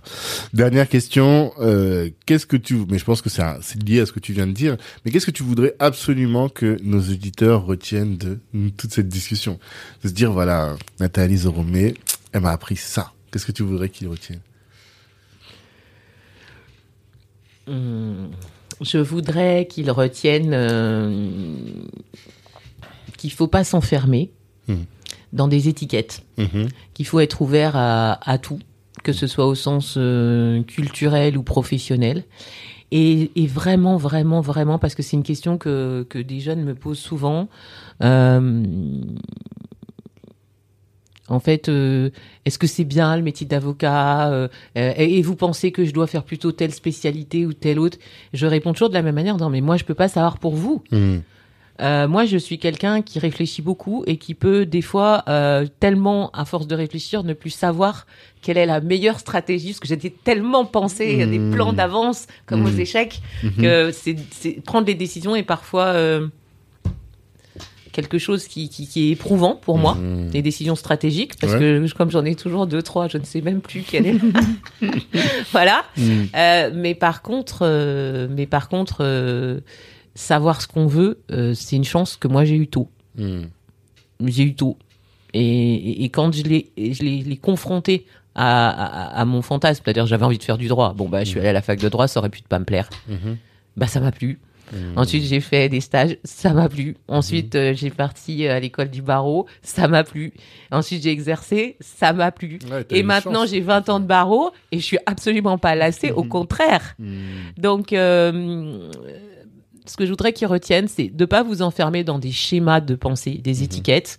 Euh, je l'ai dit pour le communautarisme, je le dis aussi pour les choix de carrière, je le dis pour tout. Euh, mais par contre, quand il y a le feeling, Ouais. mais d'y aller à fond, quoi. Mais est-ce que là, tu pourrais changer de, du jour au lendemain, changer de boulot? Ou non, t'es, c'est vraiment ancré en toi, le métier d'avocat? Bah, j'ai pas du tout envie de changer de boulot. Non, mais je sais pas, je demande. Alors, c'est quoi, c'est quoi, c'est quoi la question? Si j'étais obligée Non, même toi, est-ce que, tu- vu que tu fais ce qui te plaît, on peut Mais imaginer non, que mais ce demain, qui il y a me plaît, c'est qui ce que je fais. que- J'adore mon métier. C'est ce que je vois. De toute façon, ce qu'il pense depuis que tu as 10 ans, c'est que. Non, mais c'est-à-dire que je j'ai pas fini d'être surprise. Même des choses que je croyais ne pas m'intéresser, Hmm. euh, bah finalement, je me rends Comme compte, successions que- voilà, comme les successions, ça me passionne. Euh, et, et, et quand je vois un client qui me raconte quelque chose, Hmm. Je sais très vite si je vais avoir envie de le défendre ou pas. Hmm. Voilà. D'accord. Et si j'ai envie, ben après, euh, Hmm. je m'implique quoi. Ok, d'accord. Bon, bah, top. En tout cas, merci beaucoup, Nathalie, d'avoir pris le temps pour Bah, nous. merci à toi. euh, C'est toujours intéressant de partager et surtout, euh, je voudrais euh, dire que ce podcast, euh, c'est la première fois que j'en fais un Ah oui, et je vrai. trouve que l'esprit, il est très bon, il est très positif Merci. et euh, si vraiment euh, c'est étonnant pour moi d'être considéré comme euh, potentiellement une source d'inspiration parce que moi Mhm. je dis chacun n'a qu'à s'inspirer soi-même. Mhm. C'est vrai que on n'a pas eu, en tout cas à mon époque, euh, des, des rôles modèles. Mhm. Et euh, bah, si je peux l'incarner, euh, ça me surprend. Mais allons-y, projetez-vous, projetez-vous. On en a besoin, véritablement, on en a besoin. Moi, je le vois à chaque fois, les gens qui écoutent le podcast me disent, euh, j'ai écouté telle personne, ça m'a inspiré, je me suis reconnu dans son témoignage, et ça me fait plaisir de me dire que, voilà, telle personne a pu le faire. Et on n'a pas parlé de Tobira, mais, Mais J'allais le dire à l'instant, j'allais dire, tu sais qu'il y a quelqu'un moi qui m'a inspiré et qu'on on n'a n'en a pas, pas parlé. parlé. C'est vrai, Mm. c'est vrai. Mais euh, bon, moi j'ai le temps, mais c'est toi si t'as deux minutes pour Non, en moi parler. je veux mais- juste te dire à Mm. propos de cette dame Mm. que euh, encore une fois, sans question d'étiquette, etc. Pour moi, euh, c'est une très grande personne. Mhm. Euh, c'est une femme que j'ai eu la chance de croiser. D'accord. Euh, alors là, j'étais euh, j'étais à l'école du barreau Mhm. et j'étais allée écouter, ou alors peut-être juste après, j'étais allée écouter un procès euh, en diffamation qui était devant la 17e chambre correctionnelle du tribunal de Paris Mhm. pour un livre qui, qui, qui traitait de la France-Afrique. Et des rapports de France-Afrique Mhm. et où en fait l'auteur avait écrit des choses Mhm. euh, qui en fait euh, avaient donné lieu à des poursuites en diffamation de certaines personnes. C'était Verschave ou- Oui, c'était oui, c'était Verschave, Noir euh, Noir procès, c'est le titre du, du, du, livre qui a été écrit sur ça. Mhm. Mais quelle culture Ah, quand même, la ah, France-Afrique. bravo Eh Quand bien, je- je sais qu'elle est intervenue à un moment, je sais plus si c'est en tant que témoin, je crois que c'était vraiment en tant que témoin qu'elle est, Mhm. elle est venue. Et bon, euh, c'était une dame qui était connue à l'époque, Mhm. mais qui n'était pas aussi euh, notoirement connue que Oui, maintenant. bien sûr. Et euh, d'ailleurs, ce procès était formidable hein, à écouter. euh, toutes les interventions étaient, étaient, étaient de haut de gamme, haut de Mhm. gamme dans la réflexion. Mhm. Mais la sienne. Ouais. Est-ce que- Et là, j'étais dans la salle. Et, Mhm. et quand elle est sortie, je lui ai dit euh, "Écoutez, madame, euh, franchement, euh, vous écoutez parler, c'est c'est tellement intéressant. Mhm. Euh, merci pour tout ce que vous avez dit. Et moi, je vais continuer à vous écouter." Mhm. Alors, elle avait dit des petits mots gentils, puis elle avait trottiné euh, comme elle est la petite bonne femme. Elle est partie aussi ça. rapidement. Mhm. Et c'est vrai que j'ai continué à écouter cette dame. Et c'est vrai que jusqu'à présent, euh, chaque fois qu'elle a parlé, bah, je me suis dit, mais quelle grande personne, quel puits Vraiment. de science, Mhm. quel dynamisme, quel courage. Alors moi, je suis fan. Tu as une rôle modèle et on espère aussi que on va pouvoir en, en voir d'autres parce que ça manque. Moi, je pense toujours à mes, mes, mes- mes enfants, pas que mes filles, hein, j'ai trois enfants, mais même mon garçon, voilà, qui puisse voir euh, des femmes comme elle, des, des gens qui qui réussissent et qui se disent bah voilà, c'est possible Bah, des gens qui élèvent le niveau aussi. à tous les points Aussi. de vue. Exactement, Hmm. exactement. Donc je te remercie pour ce temps et je te souhaite de la réussite dans tout ce que tu entreprendras par la suite. Eh ben, Et- écoute, euh, également, réussite euh, à toi, au Black Network, Merci. euh, dans toutes vos entreprises et on reste euh, en contact. Voilà, exactement. Et à tous, je vous dis rendez-vous vendredi prochain pour euh, un autre invité, toujours aussi intéressant. Ciao. Merci, merci, merci d'avoir pris le temps d'écouter cet épisode jusqu'au bout. Pendant l'écoute, vous vous êtes sûrement dit que ce contenu pouvait intéresser un de vos proches. Eh bien, partagez. C'est ce qui va nous aider à faire grandir le podcast. Si Black Network vous intéresse, vous pouvez nous rejoindre. On apporte à nos adhérents du réseau, de la visibilité, de la formation et plus largement en tout cas des opportunités. Les ambitieux sont chez Black Network. La réussite est notre objectif, l'Ubuntu est notre moyen de l'atteindre. Peace.